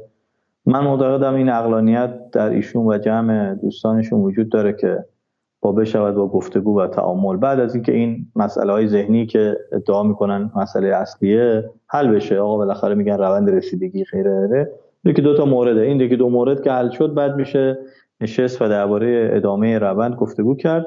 هرچند ایشون هم یک نفر در این استان هست. نه همه استان ولی یه آدم زینفوز و محترم و موثره. با همون حفظ احترامی که برای همه بزرگان مناطق وجود داره باید با ایشون هم دولت تعامل بکنه و در برای رفع مطالبات مردم یعنی اگر آقای عبدالحمید برای شخص خودش یا اطرافیانش چیزی خواست قطعا باجگیریه نباید دولت اینو بده. ولی اگر برای مردم استان بخواد یعنی برای مردمی از جمهوری اسلامی ایران خواسته است برای شهروندان جمهوری اسلامی خواسته است. و این باید تو تصریح قرار بگیره. اون نکات عمومی ماست که باید این استان یعنی آمدن یه چهره اقتصادی به این استان ما رو خوشحال کرد به عنوان استان دار ولی می‌بینیم که فرآیندها اونقدر سریع پیش نمیره. باید این استان بشه استان اقتصادی استان کار و تلاش استان رفع محرومیت و این مهمترین نیازشه. وقتی این حواشی وجود داره دیگه نمیشه حتی همونا رو جلو برد. الان من خبر دارم کل پروژه های استان به خاطر مسائل ناامنی خوابیده. و امروز که شما امروز صبح که رسیدین زاهدان فضا رو به آرام شدنه یا اینکه فضا رو به اینکه همچنان داره ملتهب تر میشه؟ ببینید من پیش بینی دقیقی نمی‌تونم داشته باشم. برآورد خودم با توجه به فهمم از مسجد مکی و آقای عبدالحمید اینه که دوباره مسائل قبلی تکرار خواهد شد. الا اینکه تو این یکی دو روز مثلا مسائلی رو بهشون گزارش داده باشن گفته باشن این کارا انجام شده تغییر مثلا ناجای استان و غیره تونسته باشه. بالاخره اینا یه مطالبات مشخصی در این حوزه دارن. میگن برخورد با کسایی که جنایت کردن رو انجام بدهید. خب اونو باید دیگه بیان بهشون گزارش بدن. بعد دیگه شما می‌تونید وارد روایت‌های عمومی بشید. الا دیگه اینکه بقیه بیان نقش ایفا بکنن. یعنی تو هر شهری یه جریانی گروهکی تندروهایی بیان و خراب کنن کارو. ایشون در حد خودش باید کمک بکنه که به فضا آروم بشه. بسیاری حالا پس من در حد فهم خودم می‌فهمم که حالا به که حمله بیشتر به جناب عبدالحمید و هیولا سازی ازش و هل دادنش هم به سمت اپوزیسیون دقیقا در خدمت همون خواست اپوزیسیون و خواست بی بی سی و اینترنشنال و و در واقع شما پیشنهادتون التیام فضا و جلوگیری از دو قطبی شدن بیشتره و تبدیل حالا عبدالحمید و به شکلی حالا اطرافیانشون و به شکلی اون بخش های استان به دشمنه و در واقع دشمن سازی ازشون که متاسفانه توسط اون کسایی که شما گفتید تندروهای داخل داره انجام میشه. بسیار خب اگه. وقت هست من دو تا نکته فقط بگم. پیشنهاد اولم به خیلی ها که تریبون دستشونه اینه که هنر حرف نزدن داشته باشن. یعنی واقعا این هنر خیلی هنر مهمیه چون همیشه هی تو همه چی حرف زدن و گند زدن واقعا اسمش گند زدن نه هنرمندی. نکته دومم اینه که ما از روحیه میلیتاریستی و روحیه نمی‌دونم به اسم اقتدار نمی‌دونم همه چی رو بخوام فیزیکی حل کنیم بکشیم بیرون. پایان مماشات. پایان مماشات و از این حرفا آقا مگه میشه شما پیده اجتماعی این رهبری میاد درباره پیده واقعی به اسم معترضین کف خیابون چی میگه؟ میگه به شما ربطی نه اینا بچهای خودمونن و همون بچه‌ای که آمدن فوش دادن به ایشون ولی میگه به شما ربط نداره بچهای خودمونن یعنی می‌فهمه که وقتی یه پیده واقعیت میدانی دارد که نمیشه بگیم نه این سیما از برق می‌کشیم اصلا این این روحیات رو بذاریم کنار. یعنی کسی با شهروند خودش و هم خانواده خودش اینطوری تعامل نمی‌کنه. بله یه بار دشمن خارجیش محکم جلوش وایسید ولی وقتی مسئله داخلیه که نباید این گونه حل کرد. این آقایون تریبونداری که اینطوری حرف می‌زنن به اعتبار حکومتی که به وحدت قائله و رهبرش داره فوش می‌خوره به خاطر اعتقاد به وحدت حرفای غیر وحدتی می‌زنن و هیچ کس این یقه اینا رو نمی‌گیره. من اینا رو مجرم امنیتی می‌دونم در کشور. هیچ کس یقه اینا رو نمی‌گیره که آقا تو غلط می‌کنی اینطوری حرف می‌زنی. نه رهبری به تو هی گله می‌کنه که آقا چه وضعیه چرا نفهمن؟ صد بار میگه نمی‌فهمن. یعنی اینا اگه سکوت بکنن به نظر من یک بخشی از مشکلات کشور حل میشه. نکته مهمی که وقتی ما از امنیت صحبت می‌کنیم با هیچ کس رو درواسی نداریم. واقعا معتقدیم که حالا بی بی سی و اینترنشنال سعید حجاریان و اون دسته از اصلاح طلبان و همینطور هم بین نیروهایی که حالا در اصولگرایان هستن و به شکلی حالا لقب حالا حزب اللهی و انقلابی هم دارن اونهایی که حرفهاشون باعث میشه که دو قطبی تشدید در داخل و امنیت به خطر بیفته شما معتقدین که اونها هم همونقدر خطرناک هستن و بعد باشون در واقع سفارایی کرد و من با شما کاملا اینجا اینجا موافقم و در همین چم در همین چهل روز هم ما دیدیم دیگه بعضیا چون به نظر میاد که تنها ابزاری که براشون هست ابزار حذفه یکیشون نوشته که ما 67 باید به وجود بیاریم. در حالی که خود آقای خامنه‌ای به صراحت در اون سخنرانی مهم که ما یه برنامه روش داشتیم گفتش که سلبریتی ها هنرمندان و ورزشکاران اصلا مهم نیست. خب؟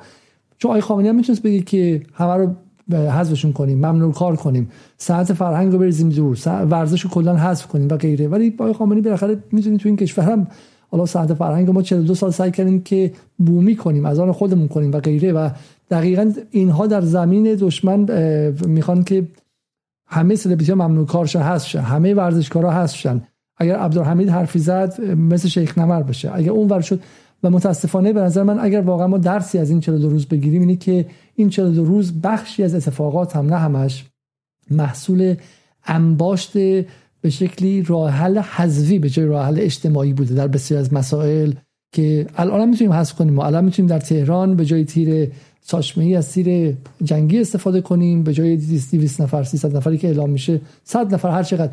2000 نفر بکشیم و حتما مردم میرن خونه. من مطمئنم که جمع میشه قضیه. ولی به چه قیمتی جمع میشه؟ چه جامعه ازش باقی میمونه؟ آیا اون جامعه که جمع میشه بعد توان مقابله با حمله رسانه‌ای دشمن داره؟ توان مقابله با حمله اقتصادی رو داره و غیره. در جهان پیچیده امروز به شکلی که فقط جمع کردن خیابان و حفظ مرز مرز ارزی که نیستش که. جنگ پیچیده است و لایه به لایه است. اینجاست که میگیم هیبریدیه. و خیلی از اونها رو با تفنگ نمیشه شلیک همون که شما به ویروس کرونا با تفنگ خودتون و تیر فشنگ جنگی نمی‌تونی شلیک کنی به بیاعتمادی جامعه با تفنگ جنگی نمی‌تونی شلیک کنی. و این رسپی فور دیزاستر یا واقع نسخه نابودی و به شکلی نسخه فروپاشی است و باید بسیار بسیار مراقب بود. امیدوارم که شخصا صداهایی مثل شما و صداهای به شکلی خردمندانه این روزها بیشتر شنیده بشه و بهترین ها رو برای به شکلی مردم ایران و همینطورم مردم استان سیستان بلوچستان آرزو می‌کنیم. یه مقدارم فضا آرامتر شه. ما جدال رو باز می‌کنیم برای حل برای برای شنیدن مسائل مبنایی و ریشه‌ای استان. همونطور که برای همه استانهای دیگه اصلا امیدوارم فضای خیلی باز شه. بریم سراغ مسائل خیلی مهم. بحث محیط زیست داره دوباره شروع میشه. بحث معیشت بحث بی‌عدالتی اقتصادی و مسائلی که کار رسانه است و متاسفانه در این 50 روز ما تماما گرفتار مسئله امنیتی شدیم. ولی امیدوارم اگر از صداهای استانم هستین و از صدای بلوچستان هم هستین. امیدوارم بتونیم ما جدال رو پلتفرم شما بکنید و شما اینجا رو پلتفرم خودتون بدونید نه اینترنشنال و بی بی سی رو. از اینکه تا این لحظه مهمان ما بودید متشکرم. حدود 1675 نفر در اینجا باقی موندم و 800 نفر در سایت 550 نفر در روبیکا. تقریبا 3000 خورده ای تا این موقع شب کنار ما بودن. از شما هم تشکر می‌کنم آقای کمیلی که از زاهدان همراه ما بودین. تا برنامه دیگر شب و روز شما خوش و خدا نگهدار.